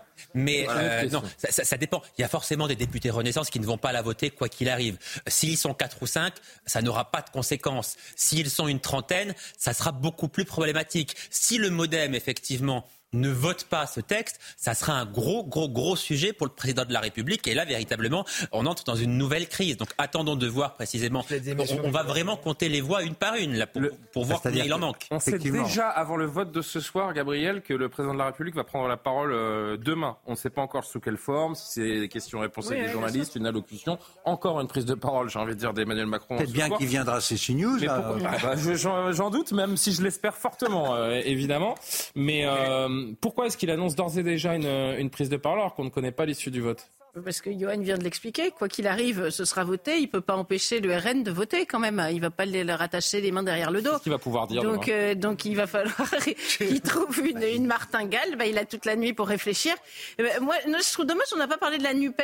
Ah, mais parce que le ce dire, qui est quand même hyper drôle, c'est qu'ils hurlaient de joie euh, quand ils avec leur motion de Roger. Puis c'est la tête de la victoire à la Pyrrhus quand même. C'est- La gauche sont- qui est à l'origine de la motion de Roger. mais parce qu'ils savent rappelle. pas le fonctionnement de l'Assemblée, en fait. C'est eux qui ont allumé le feu. C'est- quand même assez hallucinant comme, euh, comme sortie. Mais au cas où on ne l'aurait pas encore euh, tous remarqué ou, ou compris, cette semaine, euh, on a pu euh, se rendre compte de manière peut-être définitive qu'on avait la gauche la plus bête du monde dans ce pays. Oui, peut-être. En tout cas, ce, que, dans ce, qui, ce qui change, c'est que Ils n'ont pas vu plus loin que le bout de leur nez. Oui, ils, sont- ils se sont auto, auto-piégés. euh, en- avec leur motion de rejet, ils ont obtenu une loi plus dure qu'elle n'était euh, euh, initialement. Mais c'est ça qui est intéressant. C'est-à-dire que moi, je suis pas un très grand partisan de cette loi. Je pense que euh, elle est décevante, mais euh, les, les, les pla- les plaques tectoniques euh, bougent, si vous voulez. Il y a une mauvaise, mauvaise euh, bouillabaisse, mais par exemple, il y a des choses intéressantes. Le cordon sanitaire a complètement sauté. Et il a sauté, pas seulement entre LR et le RN, c'est ça qui est très intéressant et qui met euh, Emmanuel Macron dans l'embarras. Il a sauté finalement avec euh, euh, l'aile droite euh, euh, des centristes de, de, de la Macronie. C'est dire l'importance, je dirais, que prend le sujet de l'immigration en France. C'est en train de, de faire bouger tous les repères euh, politiques traditionnels et peut-être d'emporter le régime. Parce qu'en réalité, ce qu'on voit là, euh, c'est des hommes politiques épuisés qui sont obligés d'être en contradiction avec ce qu'ils ont défendu pendant des années et des années, même minimes, hein, même de manière décevante pour quelqu'un qui estime que la situation est dramatique comme moi, mais tout de même, ils sont obligés d'avaler euh, leur chapeau. Donc ça, c'est intéressant, on va peut-être pouvoir débattre de choses sérieuses. Je pense que ça va être compliqué durant le quinquennat d'Emmanuel Macron, mais que la présidentielle s'annonce intéressante. Par exemple, Édouard Philippe, où est-ce qu'il se situe? C'est a priori le candidat du bloc central. Euh, euh, aujourd'hui. Est-ce qu'il prend le bloc central euh, avec l'aile gauche de la Macronie ou est-ce que l'aile gauche de la Macronie peut soutenir Édouard Philippe si il soutient ce type de projet de loi? Donc c'est un peu de la politique politicienne, mais qui dit beaucoup sur voilà le, thermomètre du, pays aujourd'hui. À quasiment 23 h je vais remercier les téléspectateurs qui nous rejoignent en direct sur CNews. La suite de Soir Info, vous l'aurez compris, intégralement consacrée à cette loi immigration qui est sur le point d'être votée à l'Assemblée nationale. J'accueille et je salue Nadine Morano, députée européenne et républicain, qui est avec nous euh, en direct. Bonsoir, chère madame. Et euh, on vient vers vous dans une minute. Le temps de saluer, je ne sais pas si vous êtes euh, amis d'ailleurs, mais je, suis sûr que oui. Ben voilà. le temps de dire un mot Pierre Lelouch, Nadine Morano, et je viens vous voir dans une seconde. Pierre Lelouch, vous voulez réagir Non, j'ai trouvé que ce que disait Alexandre est, est vraiment important parce que c'est vrai, moi je suis pas un fanatique de ce texte, je trouve que c'est très insuffisant, mais c'est vrai que ça fait bouger les choses dans le pays et euh, ça fait exploser tout le système macronique, en fait. Si ce soir... C'est un mal pour un bien, c'est ce que vous dites Quelque part, oui. c'est le début, c'est le début compris. d'une clarification, on va dire, sur un sujet fondamental et sur le reste des, autres grands sujets du pays, y compris sur l'économie. Mais si ce soir nous avons 30 euh, députés, par exemple, de, du groupe macroniste qui ne votent pas le texte ou qui votent contre, et, que vous avez dans la foulée une série de démissions de quelques ministres, vous avez une crise politique. C'est peu probable quand même. C'est peu probable, mais vous avez, euh, il y a une énorme pression qui est mise, y compris par le président de la République, pour que tout le monde vote. Mais enfin, euh, il y a eu tellement de passion autour de ce texte que tout est possible. Nadine Morano est donc avec nous euh, en direct. Merci, euh, chère madame, d'être avec nous, députée européenne et les Républicains. Renaissance, vous l'avez analysé aussi bien que nous, j'en suis persuadé, est totalement divisée ce soir. La gauche a creusé peut-être un petit peu plus sa, sa propre tombe. Qui des Républicains du Rassemblement national a gagné la partie ce soir, selon vous? Bah, très concrètement, c'est les Républicains, puisque vous savez très bien que. allait dire les... Sans blague. Non, non, mais pardon, mais. Bah, ce serait bien que ce soit les Français qui gagnent la, partie, Nadine Morano. Non, mais. Non, mais je vous dis ça. Pardon, je... amicalement, mais. Non, mais je parle factuellement, techniquement, puisqu'on parle d'un travail parlementaire.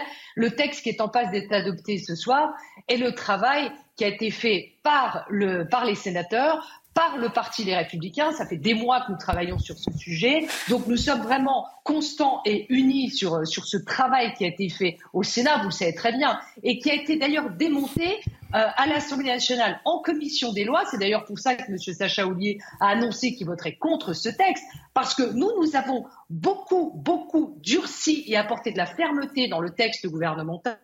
Et je vous rappelle que euh, au Sénat, nous disposons de, la majorité. Nous avons 195 sénateurs. Le Rassemblement national en a deux. Alors moi, je veux faire gagner évidemment euh, les Français. Ça, vous avez raison, parce que je veux qu'on on, on réponde à cette attente des Français qui veulent que nous maîtrisions l'immigration. Et d'ailleurs, quand je vois ce psychodrame fait autour de ce texte, contrairement à ce qui est fait au Danemark, puisque moi je suis allée au Danemark, j'ai rencontré le ministre en charge euh, de l'immigration au Danemark, qui est d'ailleurs un social-démocrate, donc qui est d'ailleurs d'une tendance plutôt de gauche. Mais là-bas, il y a une vraie cohésion nationale euh, dans, dans le pays et politiquement aussi, c'est-à-dire que de gauche comme de droite, eh bien, il y a un consensus politique pour apporter des réponses de fermeté face à la question migratoire. J'aimerais que ça soit pareil. En oui, mais le, Danemark n'est peut-être pas dans le cas d'un pays comme la France où pendant 40 ans, euh, la droite est passée à côté sur les questions de sécurité, Madame Morano, sans vouloir être désobligeant. Non, mais, vous, voyez, je, non, mais je vous entends dire toujours cette phrase que je trouve en fait là où c'est factuellement faux en fait.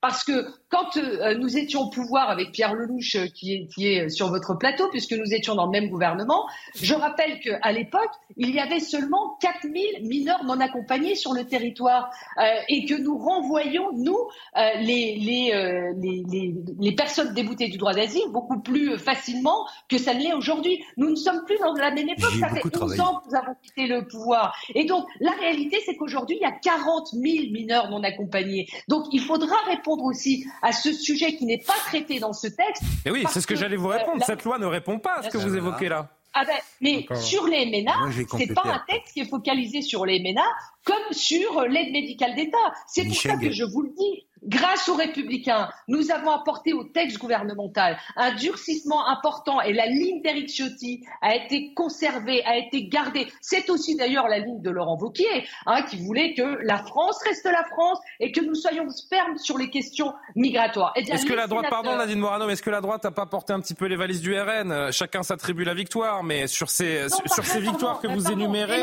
on est un peu aussi dans le dans l'idéologie du RN là.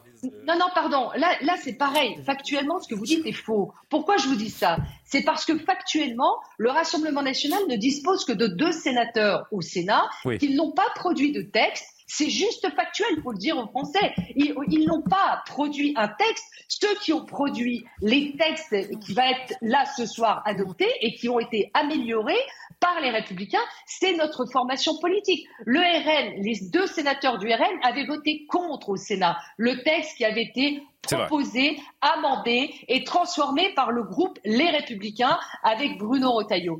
À l'Assemblée nationale, avec Olivier Marlex, Éric Ciotti et l'ensemble des parlementaires, parce que la réalité, c'est que nous représentons en France la première force d'opposition parlementaire, Assemblée nationale et Sénat. Et nous, nous avons fait du concret. En fait, c'est ça la réalité. Donc, nous apportont des solutions très concrètes qui sont inscrites dans la loi. Nous voulons aller plus loin parce que je vous rappelle qu'il y a euh, deux semaines, nous avons déposé, les Républicains ont déposé à l'Assemblée nationale une proposition de loi pour euh, réformer la Constitution, pour mhm. que les Français ah, puissent voter par voie euh, du référendum et puis choisir, et puis être consulté. Et là, j'entends encore qu'il existe chez le président de la République un véritable blocage à ne pas vouloir consulter les Français qui le demandent pourtant massivement. Mais comme au Danemark, comme en Suisse où il y a des votations, pourquoi ne pas vouloir écouter ce que veulent les gens et donc le peuple français? Nous, chez les Républicains, nous avons proposé ce texte. Alors évidemment, il n'a pas été accepté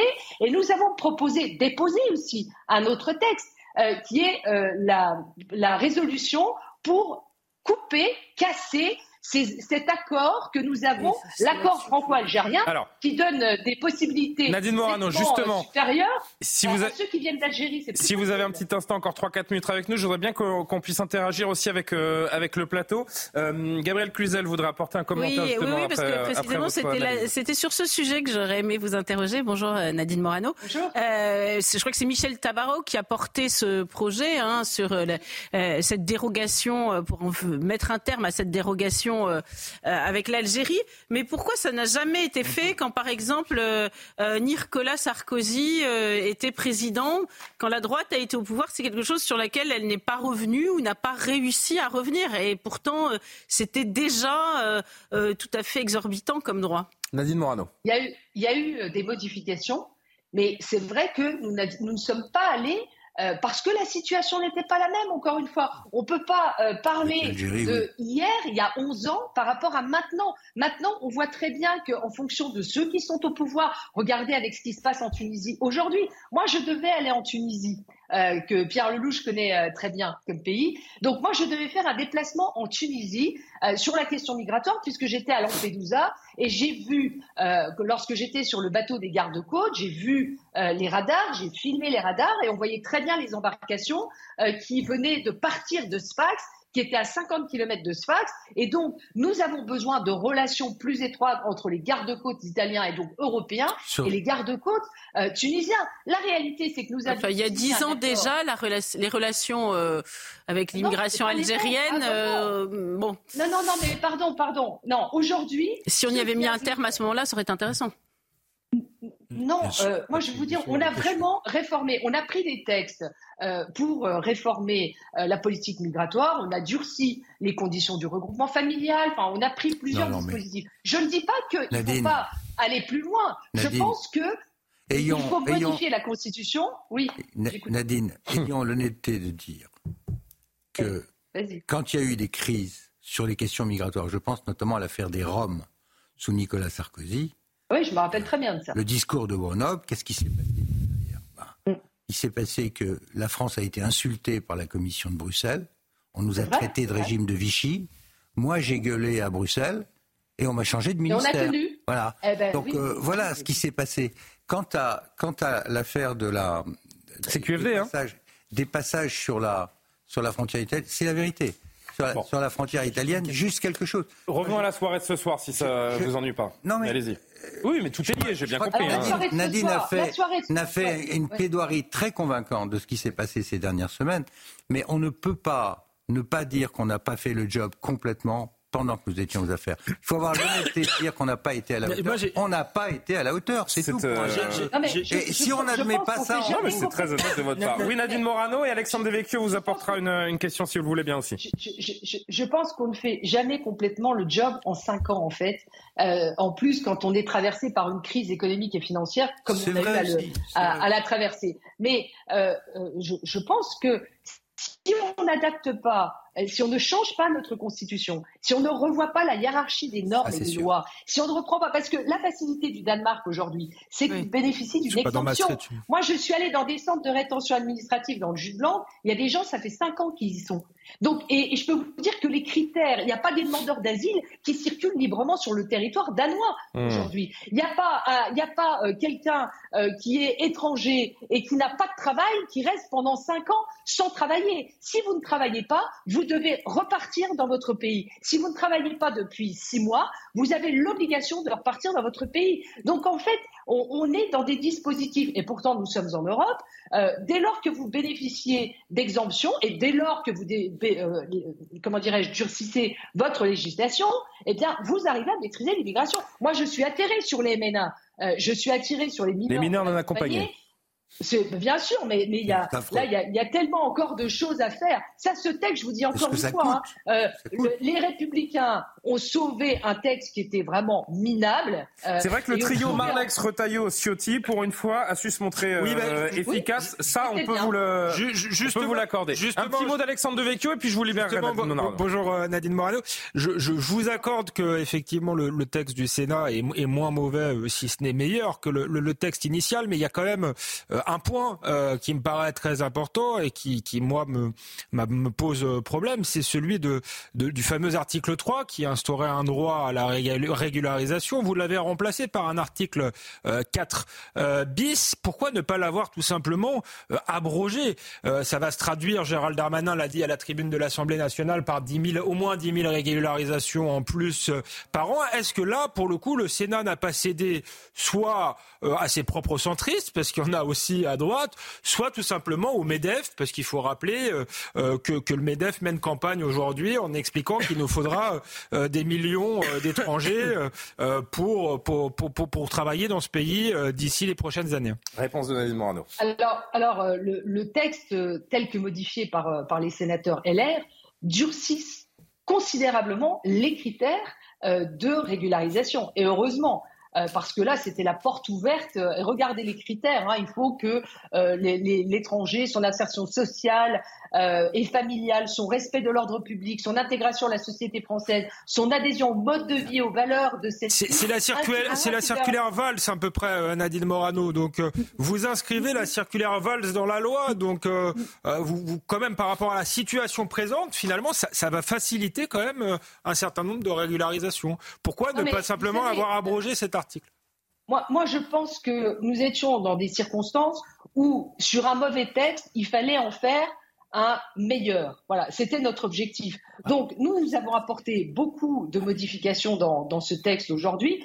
Euh, je vous rappelle que dans ce texte, maintenant, euh, on va pouvoir déterminer des quotas migratoires qui seront débattus chaque année euh, au Parlement, c'est important. Sur les étudiants, il y aura la demande d'une caution, ça n'existe pas, c'est nous qui l'avons fait. Nous avons durci les conditions du regroupement familial. C'est la fin aussi de, l'automaticité du droit du sol. Enfin, ça, c'était demandé vraiment par, par les Français. Donc, nous avons euh, euh, entré dans ce texte des critères qui nous semblaient euh, importants. Alors, je, vais, alors juste une question. Est-ce que, dernière relance, juste, juste une relance. Vous personnellement, est-ce que tout le monde pense la même chose euh, à droite? Est-ce que vous pensez ou pas euh, qu'il y a besoin d'immigration économique dans ce pays encore? Alors moi je pense qu'il faut d'abord relancer une vraie politique familiale et de natalité Moi, je pense que euh, se concentrer, vous savez, gouverner, c'est prévoir. Une génération, c'est sur 20 ans. Et quand je vois la manière dont on a raboté notre politique familiale, je suis bien placée pour le savoir, puisque moi, j'ai été ministre de la Famille et nous avons tout fait, même pendant la crise économique et financière, pour préserver notre politique familiale, ce que nous avons réussi à faire. Et quand nous étions aux affaires avec Pierre Lelouch, je peux vous dire que le taux de natalité était un des meilleurs d'Europe. Aujourd'hui, il s'effondre. Il s'effondre parce que la politique familiale a été totalement rabotée. Et moi, je crois que plutôt que de penser à, se dire il faut aller chercher des, immigrés pour pouvoir euh, euh, travailler, eh bien, il faut aussi que nous ayons la population qui correspond à ses besoins en main-d'œuvre. Et donc, il faut une politique de natalité, il faut une politique de formation, il faut remettre Merci, les gens au travail. Et puis, il faut. Euh, euh, euh, je ne suis pas pour une immigration zéro, mais je suis pour une immigration choisie et de qualité avec des gens qui sont formés aussi. Parce qu'on n'a pas vocation à former tout le monde et on n'a pas vocation non plus à recevoir tous ceux qui veulent venir du, du, continent africain, parce que là aussi, il y a un vrai problème. C'est entendu. On pas suffisamment de temps, mais je reviendrai sur votre plateau avec plaisir. Vous savez que vous êtes la bienvenue. On a déjà fait un petit quart d'heure ensemble. C'est pas mal. Merci, beaucoup. merci, beaucoup, Nadine Morano. LR n'est pas complètement mort. Hein, et c'est ce qu'il faudra retenir également de cette, de cette séquence politique. Merci. Et euh, prochainement, vous êtes euh, évidemment la bienvenue sur les, sur les plateaux de CNews. Un petit mot sur ce que l'on vient d'entendre. Tiens, Johan Usaï qui, euh, qui est resté silencieux pour une fois pendant ces idées. Merci d'avoir pris ma place, hein, Alexandre. Vous avez, été... Non, mais vous avez été encore plus pertinent que je ne l'aurais que je ne l'aurais été. Il aura moi ce que je retiens de cette droite et je parle évidemment en présence de, de Pierre Lelouch qui a accompagné cette droite pendant des années. Il a fallu attendre 2023 pour se réveiller. C'est quand même un petit peu triste la droite. Pardon Pierre, mais la droite et vous répondrez ensuite bien sûr à laisser au RN toutes ces questions. Et maintenant que la droite voit le RN monter, eh bien, euh, la droite, elle, commence à se poser les bonnes questions, justement. Oui, mais parce que la droite. C'est un peu triste, je trouve. Je vous l'ai dit tout à l'heure, a toujours été, a toujours été frileuse, a toujours eu peur des. Micro-parenthèse, c'est la dernière prise de parole à l'Assemblée avant le vote qu'on suivra en direct. Pardon, Johan. Les députés vont voter dans un peu moins de 10 minutes maintenant. À peine. Entre 5 et 10 minutes. Et donc, ça, ça, va aller extrêmement vite maintenant. Mais je vous disais, la droite a toujours été, été frileuse parce qu'elle a toujours été accusée euh, par la gauche quand elle parlait d'immigration, notamment, ou de sécurité de faire la courte échelle au Rassemblement national, d'adhérer aux thèses du Rassemblement national, sous-entendu d'être raciste, d'être xénophobe, d'être un parti extrémiste, parce que dès qu'on parle d'immigration dans ce pays, on est accusé de tous les mots de la, société, si vous voulez. On est accusé de, tous les mots MOTS et de tous les mots MAUX. Parce que quand on parle d'immigration, Mathilde Panot l'a encore dit d'ailleurs à l'Assemblée nationale il y a quelques jours, euh, le fait qu'on ne débatte pas de ce texte, ça évitera deux semaines de débats racistes et xénophobes. Vous voyez encore à quel point certains à l'extrême gauche sont quand même un peu euh, perturbés dans leur tête. Parce que si on parlait d'immigration, c'est être euh, raciste, à ce moment-là, eh bien, on ne résoudra aucun problème dans ce pays. Donc, je crois... mais les partis classiques se sont pas empêchés de ces questions pendant 40 ans, trop occupés à diaboliser le Rassemblement national qui tenait ce, discours de fermeté. la, vous allez la, droite a eu peur d'être diabolisée à son tour ah aussi en parlant de cette thématique. Mais avoir peur, on pas. Et en prenant et en prenant des décisions et, sur jugées radicales à l'époque. Sur l'Europe, euh, une chose. j'avais dit Pierre, hein, mais bon. Pardon, pardon, Julien. Décidément, décidément je, ce soir, vous voulez toutes les vedettes. Pardon, mais, mais, Pierre va, va être va être d'accord, euh, je pense. J'ai une question que j'aurais pu aussi poser à Nadine Morano. Bon, non seulement la droite a été intimidée, a été intimidée euh, moralement, mais aujourd'hui réclame un référendum européen sur l'immigration, une sorte de Frexit juridique, ce qui est très important. Et moi, je suis tout à fait d'accord. Mais Nicolas Sarkozy euh, euh, ne voulait pas en entendre parler et a même euh, est même revenu sur un référendum sur lequel les, Français avaient voté non. il l'a transformé en oui. Donc il y a aussi cette erreur-là très profonde à droite et qui, je crois, qui continue à payer aujourd'hui. Pierre Lelouch, ce discours moralisateur qui est une spécificité française, vous êtes tombé dedans. Ça nous a fait perdre 40 ans. Et d'ailleurs, ce discours, je vous donne tout de suite la parole, ce discours, il existe encore, puisque vous parliez tout à l'heure de, de ces associations, ces syndicats et ONG, dont la Ligue des droits de l'homme, qui aujourd'hui encore nous disent que le projet de loi, que cette loi n'est ni plus ni moins que le projet de loi le plus régressif depuis au moins 40 ans pour les droits et conditions de vie des personnes étrangères, y compris celles présentes depuis longtemps en France. Je crois qu'il y a une deuxième page à lire et je vous donne euh, la parole, vous ne m'entendrez plus. Euh, non, il n'y a pas de deuxième page. Ah ben en tout cas, ils allaient très très loin. C'est plus long que ça, ça allait beaucoup plus loin sur le, côté xénophobe, raciste de ce projet. Je prolonge ce que vous dites en rappelant que ces associations sont dûment financées par nos impôts à hauteur de près d'un milliard. Donc vous avez l'impôt des Français sert non seulement à financer l'aide sociale et l'accueil, mais sert aussi à tous ceux qui cassent la politique migratoire. Euh, maintenant, je, reviens sur le passé. Je demande des, circonstances atténuantes pour moi-même, puisque ça fait 15 ans. Ça fait 15 ans que je me bats sur ces sujets. J'ai beaucoup écrit. J'ai déposé en 2015 une résolution à l'Assemblée nationale. C'est dans les livres de l'Assemblée dans laquelle je demande à ce que la France renégocie euh, ses accords avec la, avec la, la, la Cour européenne des droits de l'homme et revoit la Convention euh, de, de Strasbourg sur ces sujets. Donc, voilà, l'idée du référendum, j'ai la prétention de dire, c'est moi qui ai mis cette idée à l'intérieur de mon parti à l'époque, sans avoir été du tout écouté. Alors pourquoi pas du tout écouté? Non, mais pas non plus par Emmanuel Macron, hein, qui refuse toute ah bah, révision constitutionnelle. Évidemment pas, ni par lui, ni par son ancien patron, M. Hollande, qui a retoqué mes résolutions à l'époque en 2004. Mais pourquoi est-ce que la, droite a été comme ça intimidée? On a dit très justement le terrorisme intellectuel de la gauche, Bien sûr. Mais il y a eu une chose qui s'est produite à droite, c'est qu'on s'est marié avec les centristes. Eh et qu'on est devenu l'UMP et qu'à partir du moment où on est rentré dans le marais, ben euh, l'idée nationale qui était quand même celle du gaullisme, moi je suis de cette filiation-là, qu'un père qui était dans les forces du, général de Gaulle, c'est quand même ça mon histoire personnelle, c'est pas le centrisme, hein, c'est pas euh, Meignery, c'est pas euh, Bayrou, c'est pas ces gens-là. Dès lors que la droite française s'est dissoute dans tout ça, bah, vous, êtes vous arrivez après à une position sur des questions régaliennes qui sont beaucoup, beaucoup plus molles. Le vote à l'Assemblée est imminent et évidemment on le vivra en direct après la prise de parole de Boris Vallot, le patron des députés PS, dans, quelques instants. Le temps de vous entendre, Johan et, Gabriel. Oui, c'est simplement pour revenir effectivement sur la réaction de la gauche. On voit Boris Vallot euh, pour le Parti Socialiste. Oui, il a l'air d'être euh, un peu excité là. bien ce qu'il dit. Il, dit que euh, les macronistes sont désormais des extrémistes, des, xénophobes. Peut-être qu'ils sont allés manger dans la main du Rassemblement national. Mais on parlait également de la, Ligue des droits de l'homme qui a la même réaction, qui dit c'est un, projet de loi xénophobe, raciste, etc. Rappelons quand même que la Ligue des droits de l'homme euh, milite pour faire revenir l'Ouzbek qui a été expulsé alors qu'il représente une grave menace pour la France. Donc voyons ce qu'est devenu la Ligue des droits de l'homme qui en réalité ne protège plus du tout les droits des hommes et en tout cas les droits et la sécurité des Français. Gabriel, pardon, hein, mais je suis aussi attentif à ce que dit Elbrand Pivet, donc je suis en train de vous écouter. le, point le plus, peut-être le plus important. Un petit rappel au règlement, j'ai l'impression, hein, du côté des députés de euh, la, France insoumise. C'est ce magistère de la gauche qui est en train d'être ébranlé. Ah, en direct, pardon, Gabriel, c'est parti. On va regarder euh, le, vote à main levée et le résultat de ce vote. Je vous demande de bien vouloir regagner vos places. Hein. Le scrutin ah est ouvert sortez les calculettes. Alors, c'est pas un vote à main levée, nos micros sont allumés, Nos micros sont allumés, les amis. Voici le résultat du scrutin. Votant 573, exprimé 535, majorité 268, pour 349, contre 186. L'Assemblée nationale a adopté. 261. Et la séance est suspendue. Alors, on va faire les soustractions. 349 moins 88, c'est ça? Puisqu'il faut qu'il y ait une majorité. Alors, si on peut rester sur l'image, parce qu'il y a les députés de la NUPES qui, vous le voyez, ont préparé leur petit happening. Ah, ben merci euh, à la réalisation de l'Assemblée qui nous euh, prive de cette image.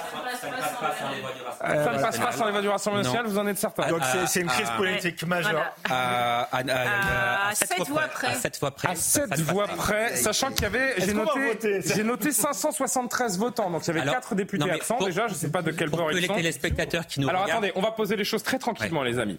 La loi est passée, ça, il n'y avait pas de problème, c'était entendu. qui nous regardent comprennent bien ce Johan, faites-nous une, une, simplification, s'il vous plaît, une explication de, de, la situation après ce vote qui vient juste d'avoir lieu. Le projet de loi euh, qui a été donc euh, validé par la commission mixte paritaire vient d'être adopté par l'Assemblée nationale grâce aux voix du Rassemblement euh, national. Si le RN avait voté contre, ce projet de loi n'aurait pas été adopté. Emmanuel Macron a dit ce soir que si ce projet de loi était adopté... Boris Vallaud en direct, pardon. Boris Vallaud en direct. Première réaction, je suis désolé. Les thèses de la droite et de l'extrême droite euh, est totale. Vous savez, euh, il n'y a pas besoin des voix du Rassemblement national pour porter la voix. Et ce soir, à travers cette loi, le projet, les idées et les mesures. C'est un déshonneur pour cette majorité. C'est pour elle euh, un lâche soulagement. Et euh, nous sommes, nous, pour ce qui nous concerne, fiers euh, de la probité morale, de la Oula. Ouais, moi, j'ai fait. Alors, on revient en direct. Johan, ce que je vous propose, c'est qu'on reste évidemment, tout ça se passe en direct, vous l'aurez compris. Euh, la soirée est à son paroxysme, le vote vient d'avoir lieu et les députés vont se relayer dans cette salle des quatre colonnes pour parler à la presse. On va être très attentif à l'image et surtout pour que les gens qui nous regardent comprennent bien la situation. Gérald Darmanin va prendre la parole, on est attentif à l'image et on s'interrompt dès que le ministre euh, s'exprime. J'ai l'impression qu'on va pas avoir le temps de parler beaucoup. C'est parti pour Gérald Darmanin. Le texte est adopté, vous en êtes satisfait Bien, d'abord je voudrais euh, évidemment, après euh, ces très nombreux mois de travail autour de la loi immigration qui a été voulue par le président de la République, qui je le répète euh, prévoit des mesures très fortes d'intégration, de régularisation de travailleurs sans papier, mais aussi d'expulsion des étrangers délinquants, me satisfaire, malgré les vicissitudes et les anicroches parlementaires, de cette adoption sans les voix du Rassemblement national. On a vu que la majorité était large, et même si on retire les voix du Rassemblement national, très large. Et donc je pense que c'est vraiment important de voir que la majorité parlementaire, mais aussi les, alliés politiques qu'il y a eu euh, dans ce combat, et notamment après la motion de rejet, je pense au Sénat, et je voudrais saluer son sens des responsabilités, mais aussi les partenaires des, Républicains, certains des partenaires aussi du groupe Lyot, ont montré que la majorité euh, a été unie et a pu adopter des mesures extrêmement fortes sur un texte qui certes n'est pas parfait, puisqu'il est le fruit d'un accord, mais je voudrais remarquer que c'est un texte très difficile qui a été doté 149.3 grâce à l'acharnement, je crois, des nombreux ministres, et Olivier Dussopt euh, a travaillé auprès de moi, de Franck Lester et de la Première ministre. Est-ce que l'échec de la semaine dernière est transformé ce soir en victoire pour le gouvernement? Moi, je ne suis pas un commentateur de la vie euh, politique. Je, je suis un acteur. Voilà, il y a des moments où il y a des difficultés. Chacun sait que quand on fait de la politique euh, et lorsqu'on a envie de changer les choses pour les Français, euh, on a envie, euh, bien évidemment, de réussir. Parfois, il y a euh, des difficultés. C'était le cas la semaine dernière. Moi, je l'ai dit sans aucun problème et avec beaucoup d'humilité.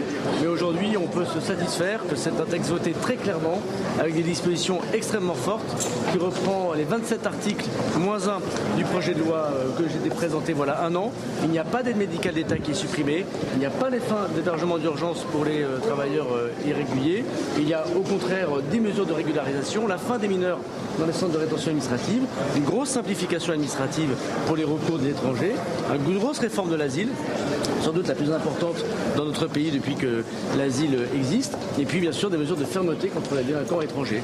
Voilà, nous avons toujours dit que nous ne voulions pas d'AME dans ce texte, des mesures de, rég- de régularisation, la fermeté contre les étrangers délinquants.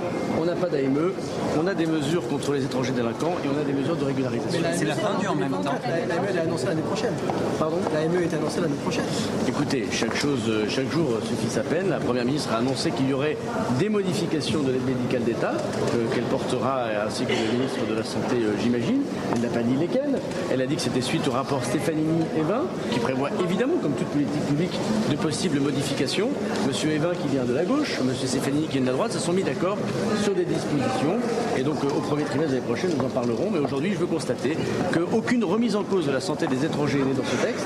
En revanche, il est tout à fait vrai, nous sommes très durs contre les délinquants étrangers. Et que dit le ministre Clément qui ont menacé de démissionner? Alors, je ne commande pas euh, des décisions que je ne connais pas. Euh, ce que je peux vous dire, c'est qu'aujourd'hui, la majorité a été solide. Et moi, je suis très fier euh, dans- d'être dans un gouvernement avec un président qui a tenu, qui n'a pas euh, euh, godillé, qui a regardé l'intérêt général des Français avant tout, malgré les pressions, qui a su, sans le Rassemblement national, bâtir une majorité, alors que nous savons que nous sommes en majorité relative, travailler avec le Sénat, parfois dans la difficulté, mais en étant ouvert, 149.3. Je veux dire, c'est un texte très difficile, adopté désormais 149.3. Il l'avait dit avant, la fin de l'année. Voilà, la mission est remplie, c'est avant euh, la fin de l'année. Et je constate que la majorité, dans sa très grande euh, considération au Sénat, où le groupe de M. Patria a voté pour, et ici à l'Assemblée nationale, a voté pour ce texte. Est-ce qu'il restera une aile gauche à Renaissance demain? Mais je ne sais pas ce que ça veut dire. Euh, moi, je suis euh, dans une circonscription, dans une ville de gauche. Euh, je suis issu d'une famille extrêmement populaire et euh, j'ai euh, une sensibilité sociale extrêmement forte. Mais il me semble que la gauche qui se rapproche du peuple, euh, c'est la protection. La protection sociale, la protection économique, et j'ai eu l'occasion de m'exprimer sur le fait qu'il fallait euh, bien sûr davantage être à l'écoute euh, du modèle social français, dans une droite gaulliste sociale que moi je défends bien évidemment, et ne pas faire trop pour le capital. Mais aujourd'hui, le peuple se vend- veut surtout des mesures de fermeté. Des mesures de fermeté, elles sont nécessaires parce que vous savez, les gens qui subissent les difficultés, les désordres euh, de la délinquance, ce sont les gens pauvres. C'est les gens pauvres qui gardent leur voiture euh, devant leur maison, qui n'ont pas des garages.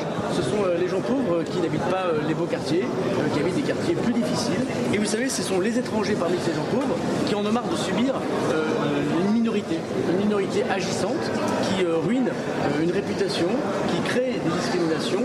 Et vous savez, les étrangers, et je veux prendre l'exemple de chez moi à Tourcoing, la première chose qu'ils me disent, quand ils veulent respecter les règles de la République, élever leurs enfants, qui veulent chanter la Marseillaise, devenir français. Et moi, comme mes deux grands-parents, je suis très fier que nous accueillons un pays généreux, des personnes qui veulent épouser le plus beau pays du monde, c'est la France. Ils nous disent débarrassez-nous de ceux qui font mauvaise réputation à notre origine ou à notre religion ou à notre façon de vivre. moi, je les écoute. Et c'est pas en se bouchant le nez dans le centre de Paris qu'on arrive à régler le problème des Français dans la France. C'est en étant projet terrain comme nous faisons le président de la Moi, je, je, respecte profondément Sacha Oulier. C'est un bon président de la commission des lois. Il nous a beaucoup aidé. Et je constate qu'il a des convictions. Je les respecte. Dans son vote. Mais moi, je n'ai que des amis dans la majorité parlementaire. Est-ce que c'est ce que vous dites dans le quinquennat aux électrices de, de, de, Marine Le Pen? Qu'est-ce que vous dites aux électeurs, aux électrices de Marine Le Pen? Pas besoin de, de, voter pour elle, on fait le travail Les euh, électeurs de Madame Le Pen sont nombreux et on voit bien qu'elle les trompe. Elle les trompe, elle refuse le débat. Elle les trompe parce qu'elle a voté les mesures de régularisation. Et elle les trompe parce que Madame Le Pen, finalement, n'est qu'une petite politicienne, euh, celle qui fait que des coups. Aujourd'hui, on lui a donné une leçon, euh, celle de la responsabilité. Est-ce qu'on va un avant et après sur les allocations, ça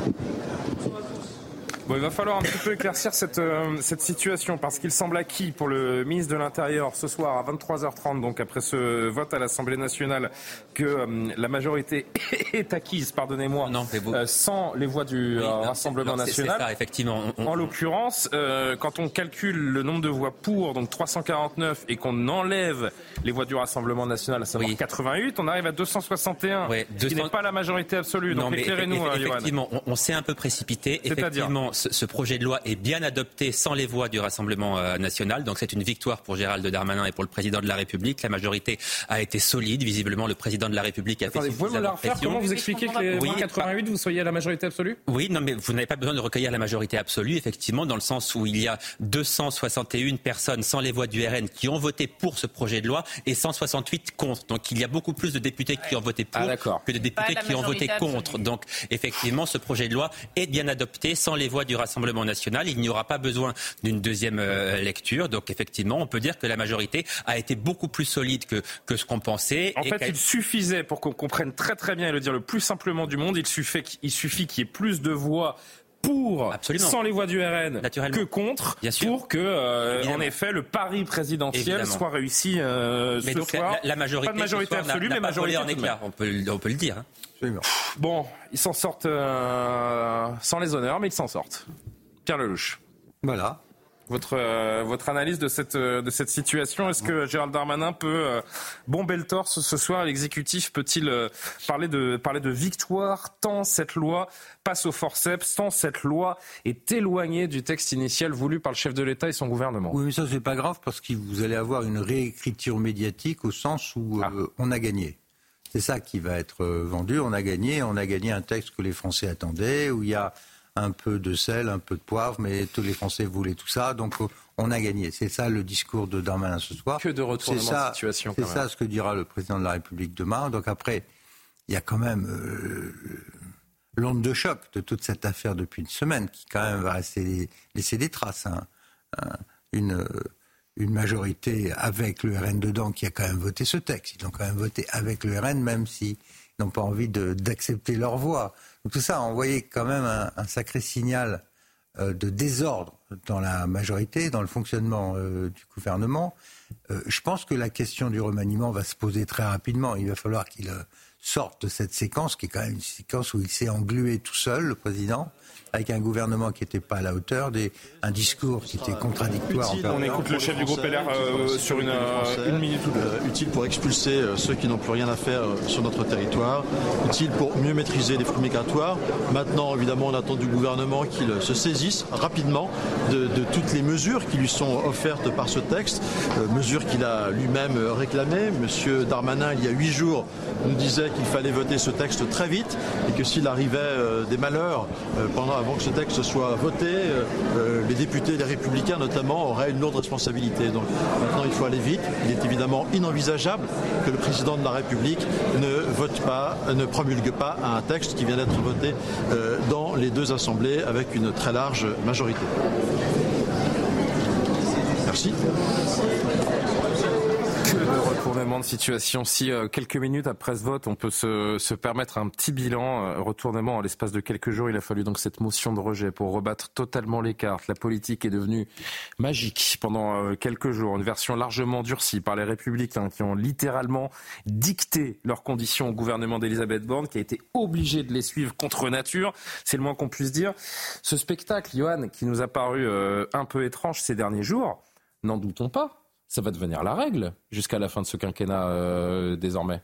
Écoutez, sans majorité absolue. Et c'est peut-être pas mal, c'est peut-être pas plus mal. Mais si vous voulez, la, loi immigration, c'était quand même euh, l'un des textes phares de ce quinquennat. Il y avait la réforme des retraites et le projet de loi immigration. Donc il y avait une énorme pression, ce qui ne sera pas le cas pour les, prochains textes, si, vous voulez. Donc le psychodrame qu'on a vécu là, je ne suis pas certain qu'on qu le revive, parce que si jamais, effectivement, sur d'autres textes moins importants, il devait ne pas y avoir de majorité, le président de la République n'insisterait pas pour aller plus loin, parce que précisément, il ne s'agira sans doute pas d'un texte majeur. Là, c'était vraiment un cas extrêmement particulier. Gérald Darmanin travaille sur ce texte depuis un an et demi. Le président de la République y tenait beaucoup. Il aurait beaucoup perdu si ce texte n'avait pas été Est-ce qu'il n'a pas quand même déjà adopté. Perdu ça va changer la suite du quinquennat. Ça, c'est une, une, certitude. Mais quand même, la leçon de ce soir, c'est que la majorité ne s'est pas déchirée, contrairement à, ce qu'on attendait. Le modèle, loin, hein. le modèle et François Bayrou continuent à faire bloc avec le président de la République. Il y a des défections au sein du groupe Renaissance, mais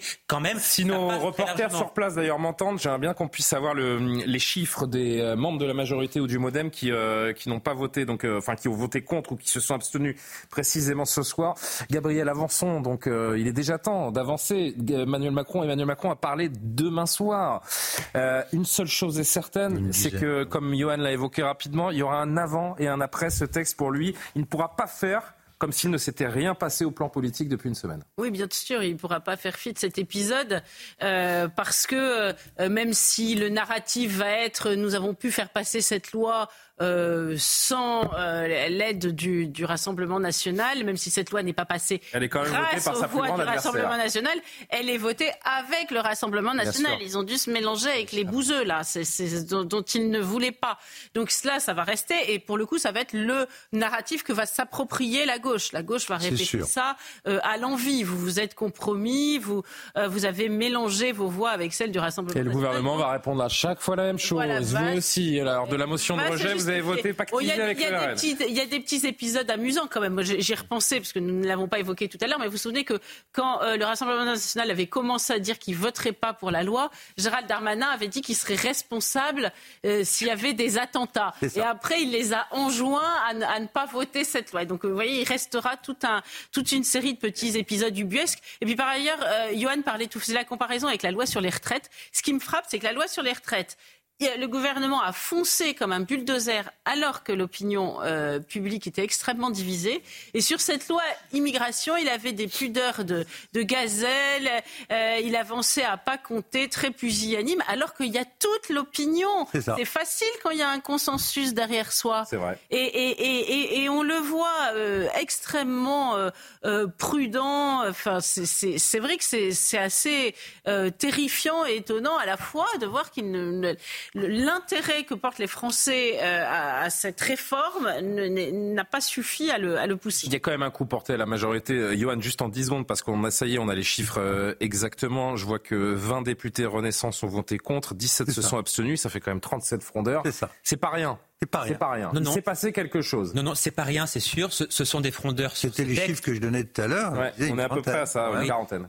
Euh, ce sont des frondeurs sur ce texte. À la différence des frondeurs de François Hollande, ça ne veut pas dire qu'ils vont fronder tout le temps. Ils oui. étaient contre ce texte-là. Ils peuvent très bien rentrer et c'est probable. Oui, mais ça crée une ambiance, si je, si je puis dire par la suite. Donc je ne suis pas certain que ça ait vraiment des conséquences. Ça a des conséquences, bien sûr, mais est-ce que ce sera aussi dramatique que ce qu'a connu François Hollande? Je n'en suis pas du tout certain. D'autant que euh, le MoDem, qui est quand même un allié très important, puisqu'il dispose de 49 euh, députés, le MoDem qui, vous savez, avait dit on votera contre ce texte, eh bien en réalité, ils ont soit voté pour, euh, 30 ont voté pour et 15 se sont abstenus. Au Modem, il y a seulement 5 votes contre. Donc vous voyez que la Mais majorité... ça fait 20 sur 50 quand même, euh, Johan, pardon, mais Moi, encore, moi, je, moi, je trouve euh, quand même que la majorité a mieux résisté Non. que ce qu'on attendait. La majorité est fissurée. Le mur n'est pas euh, complètement tombé, mais il est Quand vous fissuré. avez, euh, quand vous avez une cinquantaine de députés qui manquent à l'appel, euh, si on prend les deux groupes, ça fait quand même du monde. Est-ce qu'on écoute Mathilde Panot? On écoute Mathilde Panot. C'est quand même du monde. Non, il y a une scission à l'intérieur du groupe. Alors non, déjà, déjà, je voudrais commencer par dire que lorsque l'on ne veut pas euh, les voix du RN, on ne commence pas par reprendre ligne par ligne le programme du Rassemblement national depuis maintenant 50 ans, que ça soit évidemment euh, la déchéance de nationalité, que ça soit la préférence nationale et autres mesures qui se trouvent euh, dans ce texte qui sont euh, absolument abjectes et qui nous montrent de quoi la Macronie et jusqu'à où la Macronie est prête à aller, ce qui nous semble extrêmement grave. Mais les macronistes ont eu besoin pour faire passer ce texte de force, non seulement des voix du RN pour avoir la majorité, mais en, plus que le RN vote pour pour que ce texte puisse passer. Parce que lorsque vous regardez, il leur manque sept voix si le Rassemblement national n'avait pas voté pour. Donc ce texte a été adopté avec les voix du Rassemblement national, mais pire que ça, avec les idées du Rassemblement national. Donc nous, je vais d'abord vous dire que nous allons euh, saisir le Conseil constitutionnel et qu'il se trouve que le ministre Darmanin lui-même a d'ores et déjà expliqué que beaucoup des choses qui étaient dans ce texte étaient anticonstitutionnelles. Donc nous savons déjà que nous allons gagner sur une partie euh, du texte et je vous le dis, nous continuerons à combattre pied à pied sur, ce texte.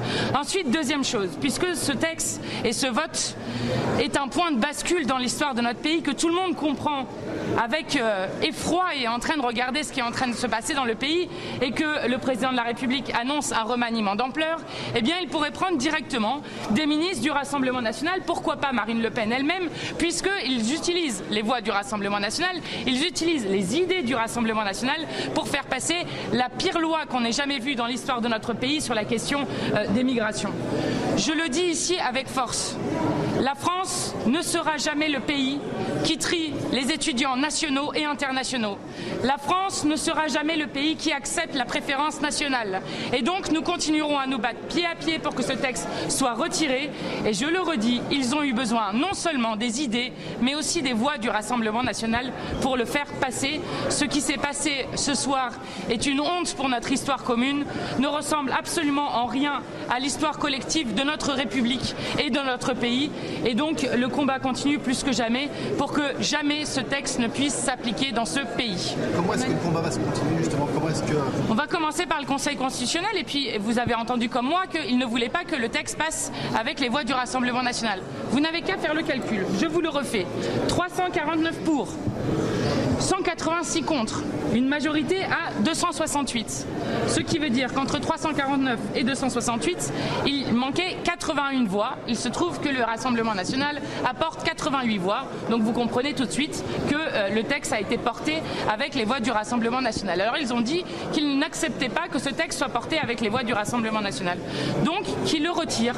Parce que je rappelle juste que dans une démocratie normale, lorsque une assemblée, la, représentation nationale, rejette un texte comme ça s'est fait la semaine dernière, alors le texte doit être retiré et généralement quand le ministre a un peu de dignité, il prend son texte sous le bras et il s'en va lui aussi. Parce que ce qui s'est passé avec cette commission mixte paritaire, ou dans un huis clos complet, a été changé non pas dans la commission mixte, mais dans la commission mixte parallèle qui se tenait directement avec le gouvernement. Vous n'avez jamais vu ça nulle part, hein. que ça soit directement de Qu'on négocie un texte avec certains des parlementaires seulement. Ça pose un problème démocratique énorme ce qui vient de se passer. Donc, si j'ai bien entendu ce qu'ils avaient dit, c'est-à-dire qu'ils ne voulaient pas d'un texte voté avec les voix du Rassemblement national, eh bien qu'ils l'enlèvent, qu'ils le retirent tout de suite. Ça aidera, ça évitera qu'ils aillent devant le Conseil constitutionnel et qu'ils perdent devant le Conseil constitutionnel, puisque la préférence nationale. Bon, voilà pour l'essentiel de ce que euh, disait Mathilde Panot en sortie. Vous me disiez pendant qu'on l'entend, elle s'est trompée sur les chiffres, hein, euh, Mathilde Panot. Non, mais c'est-à-dire que oui, elle, considère que pour que le texte soit adopté, il faut une majorité euh, absolue. Absolue. Oui, Et là, on on n'a est, pas compris, sur un, en fait. on est sur un texte de loi, une majorité relative suffit. Pierre Lelouch. Oui, je, je voulais simplement dire que au sortir de tout ça, euh, il ne faut pas sous-estimer la fracture que tout ça va laisser à l'intérieur des rangs. Faut pas sous-estimer le virage à droite que prend Euh, le gouvernement. Si j'ai si bien compris euh, aussi, mais j'y viens, euh, c'est quand même une vingtaine de pourcents des deux groupes majoritaires, euh, le groupe centriste plus le groupe euh, Renaissance, Mhm. euh, ça fait quand même, euh, c'est pas rien, une cinquantaine de Non, non. députés qui s'abstiennent ou qui votent contre sur, un- sur quelque chose d'aussi important. Et puis je voudrais juste dire un mot. Je sais pas ce que, bien entendu, je ne sais pas ce que fera le président de la République, mais tout ça euh, revient à, l'idée de départ de Nicolas Sarkozy au moment où il perd les législatives, euh, Macron. Son idée, c'était de fabriquer une alliance euh, entre les macronistes et les LR. Et je ne serais pas surpris que cette idée revienne sur le devant de la scène, parce qu'on a quand même vu les LR fabriquer la loi avec les macronistes, non sans mal, puis à la fin voter en même temps. Donc euh, ça va peut-être euh, amener des gens à réfléchir. Oui, c'est- pour ça qu'on peut voir le, le- je dirais le, le- le film de différentes manières. Moi-même, je suis partagé. Euh, J'ai dit tout à l'heure que le, la tectonique des plaques politiques avait un peu bougé, qu'on avait vu les LR aller sur des positions euh, sur lesquelles ils n'avaient pas osé aller jusque-là, comme la priorité nationale. De ce point de vue, c'est intéressant. C'est intéressant aussi de voir que le euh, les macronistes euh, ont finalement été obligés de durcir un peu leur, euh, leur voix, mais j'ai peur quand même que la démocratie soit malgré tout euh, la grande perdante là-dedans, puisque les Français attendaient beaucoup. Ou la grande gagnante, pardon. Depuis que cette majorité relative euh, est, au, est au Parlement, il n'y a jamais eu autant de débats, il n'y a jamais eu autant de, C'est vrai, c'est vrai, mais non, discussions, mais- de, non, mais- de lois discutées, remodelées. Julien, Julien, Julien, si je pour peux une finir- fois, vous n'avez pas de victoire à 100%. Non, mais si, si je peux finir, je, je- je me réjouissais que le, le président de la République n'ait pas de majorité. Je me réjouis qu'il y ait des, euh, des débats, mais je disais la démocratie grande perdante malgré tout, parce que je crois que les Français, il y a un consensus à 70% pratiquement des Français pour avoir une loi extrêmement radicale. Là, ils se sont mis d'accord, malgré tout, y compris le Rassemblement national, pour faire passer une loi qui aura des effets extrêmement faibles sur la réalité des mais Français. ce soir, un message est passé dire- au président de la République d'aller plus loin. Il a trois ans et demi pour aller plus loin. c'est pour ça que je disais que je voyais d'un côté le verre à moitié plein, mais on peut aussi le voir à moitié vide, parce que dans six mois, dans un an, dans deux ans, quand euh, il y aura toujours plus d'insécurité, quand euh, on aura une immigration euh, économique euh, et du chômage, euh, les Français vont dire quoi? Vont dire euh, finalement les politiques euh, tous pourris se sont mis d'accord entre eux pour faire passer une- une loi qui n'a pas changé notre quotidien. Donc de ce point de vue-là, c'est quand même inquiétant. Gabriel. Euh, oui, de fait, ça- le risque, c'est que finalement, on ait donné un os à ronger, appelé immigration, euh, parce qu'il fallait euh, à ce moment-là en parler. On voyait bien que la pression était tellement forte qu'il fallait faire quelque chose, euh, et que, mais que finalement, le résultat soit extrêmement décevant et que ça retarde d'autant euh, une, une, un- une véritable euh, prise en c'est compte de, de, de ce qu'attendent les Français. Mais la là, décision le RN, partir- vous savez, là aussi, on peut, ils peuvent voir le verre à moitié plein ou à moitié vide. D'un côté, ils ont fait exploser le système. De l'autre, euh, en voulant montrer qu'ils étaient comme un parti de gouvernement et qu'ils étaient capables de voter une loi si, euh, si elle allait dans le bon sens, ne serait-ce qu'un tout petit peu, et ben ils peuvent donner l'impression de, de se LRiser, oui. De, Et la balle est dans le camp du président de la Donc, République. euh, on- on la va- balle est totalement dans le camp d'Emmanuel Macron Voilà. pour euh, accentuer ce virage à droite de, de la Macronie et peut-être euh, garder la confiance des Français jusqu'en jusqu'en 2027 et éviter que le Rassemblement national euh, n'émerge véritablement. Maintenant, cette décision, elle appartient à Emmanuel Macron. Mais si un- la pression continue en- autour de lui, est-ce qu'il est envisageable qu'il aille plus loin, qu'il euh, qu'il aille vers un référendum? Pourquoi pas vers cette révision constitutionnelle qu'il a balayée aujourd'hui d'un revers de main? Mais il y a urgence à, à avancer dans, un autre, dans une autre direction pour Emmanuel Macron. Non, mais vous avez raison, Julien. Euh, Je pense que les Français moyens n'ont rien compris à cette séquence. Euh, parce que c'est très compliqué, c'est Ah oui, la oui. procédure parlementaire euh, très compliquée même pour les élus à comprendre. Donc ils auront compris qu'il y a eu une vaste chicaya, puis un arrangement de dernière minute, et au final un texte qui règle pas vraiment les problèmes. Exactement. Donc retour à la, un peu comme euh, pour les retraites, on vous dit mais attendez, il y aura un autre texte dans quelques années, on sera au 31e texte. et on n'aura Qu'est-ce qu'il faut faire de plus Et donc, Quelle est la prochaine urgence selon vous, Pierre À mon Lelouch avis, Macron ne peut pas rester dans cette situation-là parce que c'est malsain. Et, et c'est pour ça que je disais tout à l'heure, curieusement, ça peut faire renaître le, le scénario Sarkozy. Maintenant qu'on a les chiffres, Alexandre, maintenant qu'on sait ce qui s'est passé ce soir autour de ce vote à l'Assemblée nationale, que oui, c'est passé ric-rac, mais euh, bon, ils ont bien compté quand même les voix du, elles ont bien compté les voix du Rassemblement national. Qu'est-ce qu'il faut attendre? Qu'est-ce qu'il doit dire Emmanuel Macron demain pour reprendre la main comme il aime le faire? Moi, en tant que citoyen, j'aimerais effectivement qu'il fasse preuve de panache, qu'il rende la parole aux Français et qu'il fasse euh, un référendum. Mais on peut toujours euh, rêver. Je crois même pas qu'il ouvrira euh, sa majorité à droite parce que de fait, il en a pas, il en a pas eu besoin. Il en a eu besoin pour faire passer cette loi, mais c'est ponctuel sur un enjeu très précis. Même, les, même, les, LR n'en ont pas envie. Voilà, les LR n'en ont pas envie non plus. Ils vont pas monter sur le Titanic. Donc j'ai peur qu'on ait un numéro d'autocongratulation du président de la République. Et effectivement, il y a un troisième tour. C'est pas le moment de faire un remaniement. Ce que, ce que pointait Gabriel Pluzel, c'est que le président de la République a annoncé qu'il allait saisir lui-même le Conseil constitutionnel pour détricoter la loi euh, DLR. Donc là, la, déception des Français va, être terrible. Par exemple, ce serait sa plus grosse erreur. Par exemple, pour rétablir. maintenant que le texte est parti, ah. au contraire, il faut, il faut peut-être aller plus loin. On a besoin de, on a besoin de consensus, d'aller plus loin. Mais comme il est euh, euh ténu, le président de la République, ah. il aime avoir raison. Il a annoncé c'est ça, il pourrait le faire. Et ça, ça veut dire par exemple une mesure. Pas qu'il aime avoir raison, c'est qu'il déteste avoir tort. Euh, une mesure de bon sens qui a été mise par les LR, qui est de rétablir le délit euh, de, de, de, de, séjour irrégulier.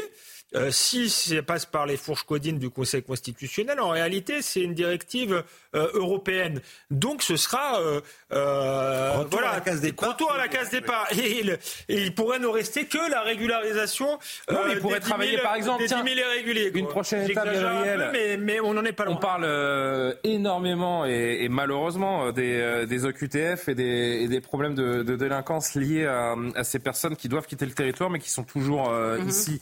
Et ce qui peut travailler euh, désormais sur l'efficacité des procédures pénales, histoire d'exécuter ces OQTF. Il y a des choses qui, il y a des oui, les, les, les poules peuvent, peuvent, avoir des dents, mais mais euh, non mais on se demande souvent quel est l'avis d'Emmanuel Macron sur l'immigration. Bah écoutez, on a deux indices et qui sont un petit peu inquiétants c'est que, vous savez, sur l'affaire de l'Ouzbek, euh, du fameux Ouzbek, là, qui a, qui a poursuivi Gérald Darmanin, il y a quand même deux institutions qui, qui, se sont mis en travers de la route. Le Conseil d'État, enfin dans l'ordre d'ailleurs plutôt, euh, la CEDH, puis le Conseil d'État. Ah eh bien, euh, au Conseil de l'Europe, donc lié à la CEDH, Emmanuel Macron a nommé Papendiaï. au Conseil d'État, euh, Emmanuel Macron a nommé Thierry Thuot, un, immigrationniste patenté. Donc, si vous voulez, euh, il, crée lui-même euh, les, conditions pour que tout soit paralysé. Donc, euh, pardon, mais j'ai peur de savoir un petit peu son avis sur le sujet. Ces deux points, ces deux nominations sont clés hein, dans le dispositif. Vous avez bien fait de les rappeler. Et on va voir si Louzbek va revenir ou pas. Parce que Gérald Darmanin nous a dit surtout Alors, Louzbek, essayez d'être. Les gens sont pas forcément 24 sur 24 sur notre chaîne. essayez de détailler un petit peu. Alors, détaillons un peu. Alors, je le fasse très vite. Ah, ah, allez-y, détaillez. Alors, le... Ah, tiens, attendez, Eric Ciotti en direct d'abord. Le nouvel Il y a aussi une stratégie qui m'a conduit à rejeter la semaine dernière euh, le texte fruit euh, du en même temps impuissant que nous avons rejeté et qui nous a permis de débattre sur un texte qui euh, apporte de vraies réponses, celles dont le pays a besoin pour faire face au chaos migratoire. Donc j'espère que désormais Fort de ces mesures, le gouvernement va s'atteler à la tâche. Nous attendons euh, des résultats, nous exigeons des résultats. Le gouvernement s'y est engagé, sa responsabilité est immense. Euh, ce soir, euh, la majorité est en crise. Très clairement, ce sont les républicains qui ont permis sur le fond et sur la forme l'adoption de ce texte. Il faut que la majorité en tienne compte, qu'elle comprenne enfin que le, le en même temps est une impuissance et que cette impuissance est, un, une impasse et que la France a besoin de politiques fortes qui nécessitent du courage, de l'audace. C'est ce que nous avons proposé, c'est ce que nous avons porté et c'est ce que nous avons fait adopter. Est-ce que ça veut dire que vous êtes prêt, Eric Ciotti, à rentrer au sein d'un gouvernement d'Emmanuel Macron? Absolument pas. Ce n'est euh, absolument pas la, la question. Ce n'est absolument pas la démarche qui nous a conduite nous avons euh, posé un acte d'opposition très fort. Je le rappelle, la semaine dernière, en votant la motion de rejet, c'était euh, très clairement euh, un acte d'opposition et un acte d'opposition qui a complètement permis de rabattre les cartes. Sans cette démarche des républicains, on aurait eu un, petit texte sans ambition, fruit d'un compromis avec l'aile gauche de la majorité, qui portait tout à la fois dans la même euh, euh, loi les régularisations et les expulsions, c'est-à-dire l'immobilisme, l'impuissance, tel qu'on le connaît depuis 2017. C'est cet acte d'opposition qui permet de déboucher sur un texte beaucoup plus cohérent et beaucoup plus puissant. Voilà pour les premiers mots d'Éric Ciotti, qui est un, chef de groupe satisfait ce soir. C'est le moins que l'on puisse dire. LR qui, euh, à l'image du RN, s'attribue euh, totalement la victoire et ce revirement de situation depuis une semaine autour de cette loi euh, immigration. Ça va faire du bien à la droite? Oui, certainement, puisque là, il y a huit jours, c'était l'inverse. C'est sûr. nous. Alexandre? C'est une victoire médiatique indéniable à court terme. Maintenant, il va falloir voir le, long terme parce que je le redis, si dans six mois, un an, deux ans, il ne se passe rien, aux yeux de l'opinion, ils auront été les supplétifs d'Emmanuel Macron et ceux qui lui auront permis de faire passer une loi euh, difficile et de finir un peu mieux, enfin de son quinquennat que si cette loi n'était pas passée euh, du tout. Donc euh, voilà, à court terme, ce sont les vainqueurs à long terme, il peut finir de décrédibiliser la droite et la classe politique. Et les prochaines questions qui se poseront, ce sera autour du, chef de l'État. Quelle direction choisira de prendre Emmanuel Macron qui s'exprimera face aux Français demain? On ne connaît pas encore la forme de cette prise de parole, allocution ou interview. Choisira-t-il par le Conseil constitutionnel de détricoter cette loi écrite donc quasiment intégralement par le, par le Sénat? Le Conseil constitutionnel, l'opposition va faire. dans tous les cas, le Conseil constitutionnel sera saisi. Hein. Et le, chef de l'État qui a une autre option, continuer de prendre ce, virage. Euh, à droite et appuyer notamment ces, euh, ces questions d'immigration d'ici euh, d'ici la fin de ce, quinquennat. Il nous reste une petite minute, le temps d'aller une dernière fois, de passer une dernière fois par l'Assemblée nationale. Thomas, vous avez fait une belle soirée au Palais Bourbon ce soir. Au-delà de, de, de, toute la, technique et la, complexité politique de, la soirée qu'on vient, qu'on vient de vivre, un mot sur l'atmosphère que vous avez ressentie après ce vote. Écoutez, c'était assez électrique, euh, Julien, parce que les premiers qui sont sortis, en fait, ce sont les députés d'opposition qui sont évidemment offusqués. Je parle là évidemment des députés de gauche offusqués que le Rassemblement national ait voté le texte du gouvernement, ou plutôt, disent-ils, le gouvernement ait voté le texte qui reprend les idées du Rassemblement national. Le calcul avancé par Gérald Darmanin a également, est également loin de faire euh, l'unanimité. Tout le monde avait sorti les calculatrices ici pour savoir si réellement, sans les voix du RN, ils avaient euh, la majorité. Bref, c'était assez spécial comme euh, fin de cycle pour cette loi immigration. On rappelle qu'elle est en gestation depuis 18 mois. Et on arrive ce soir au bout euh, de ce processus avec donc un autre chiffre, et c'est le chiffre de la soirée, 37, le nombre de députés Renaissance euh, qui ne se sont pas exprimés, qui ont voté contre ou qui se sont abstenus. On verra quelle trace cela va laisser dans la majorité pour les semaines et les mois à venir.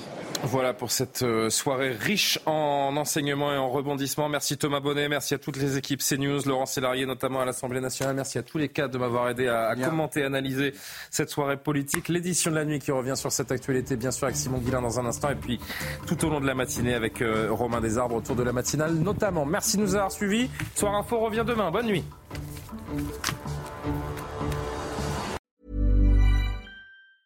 Planning for your next trip?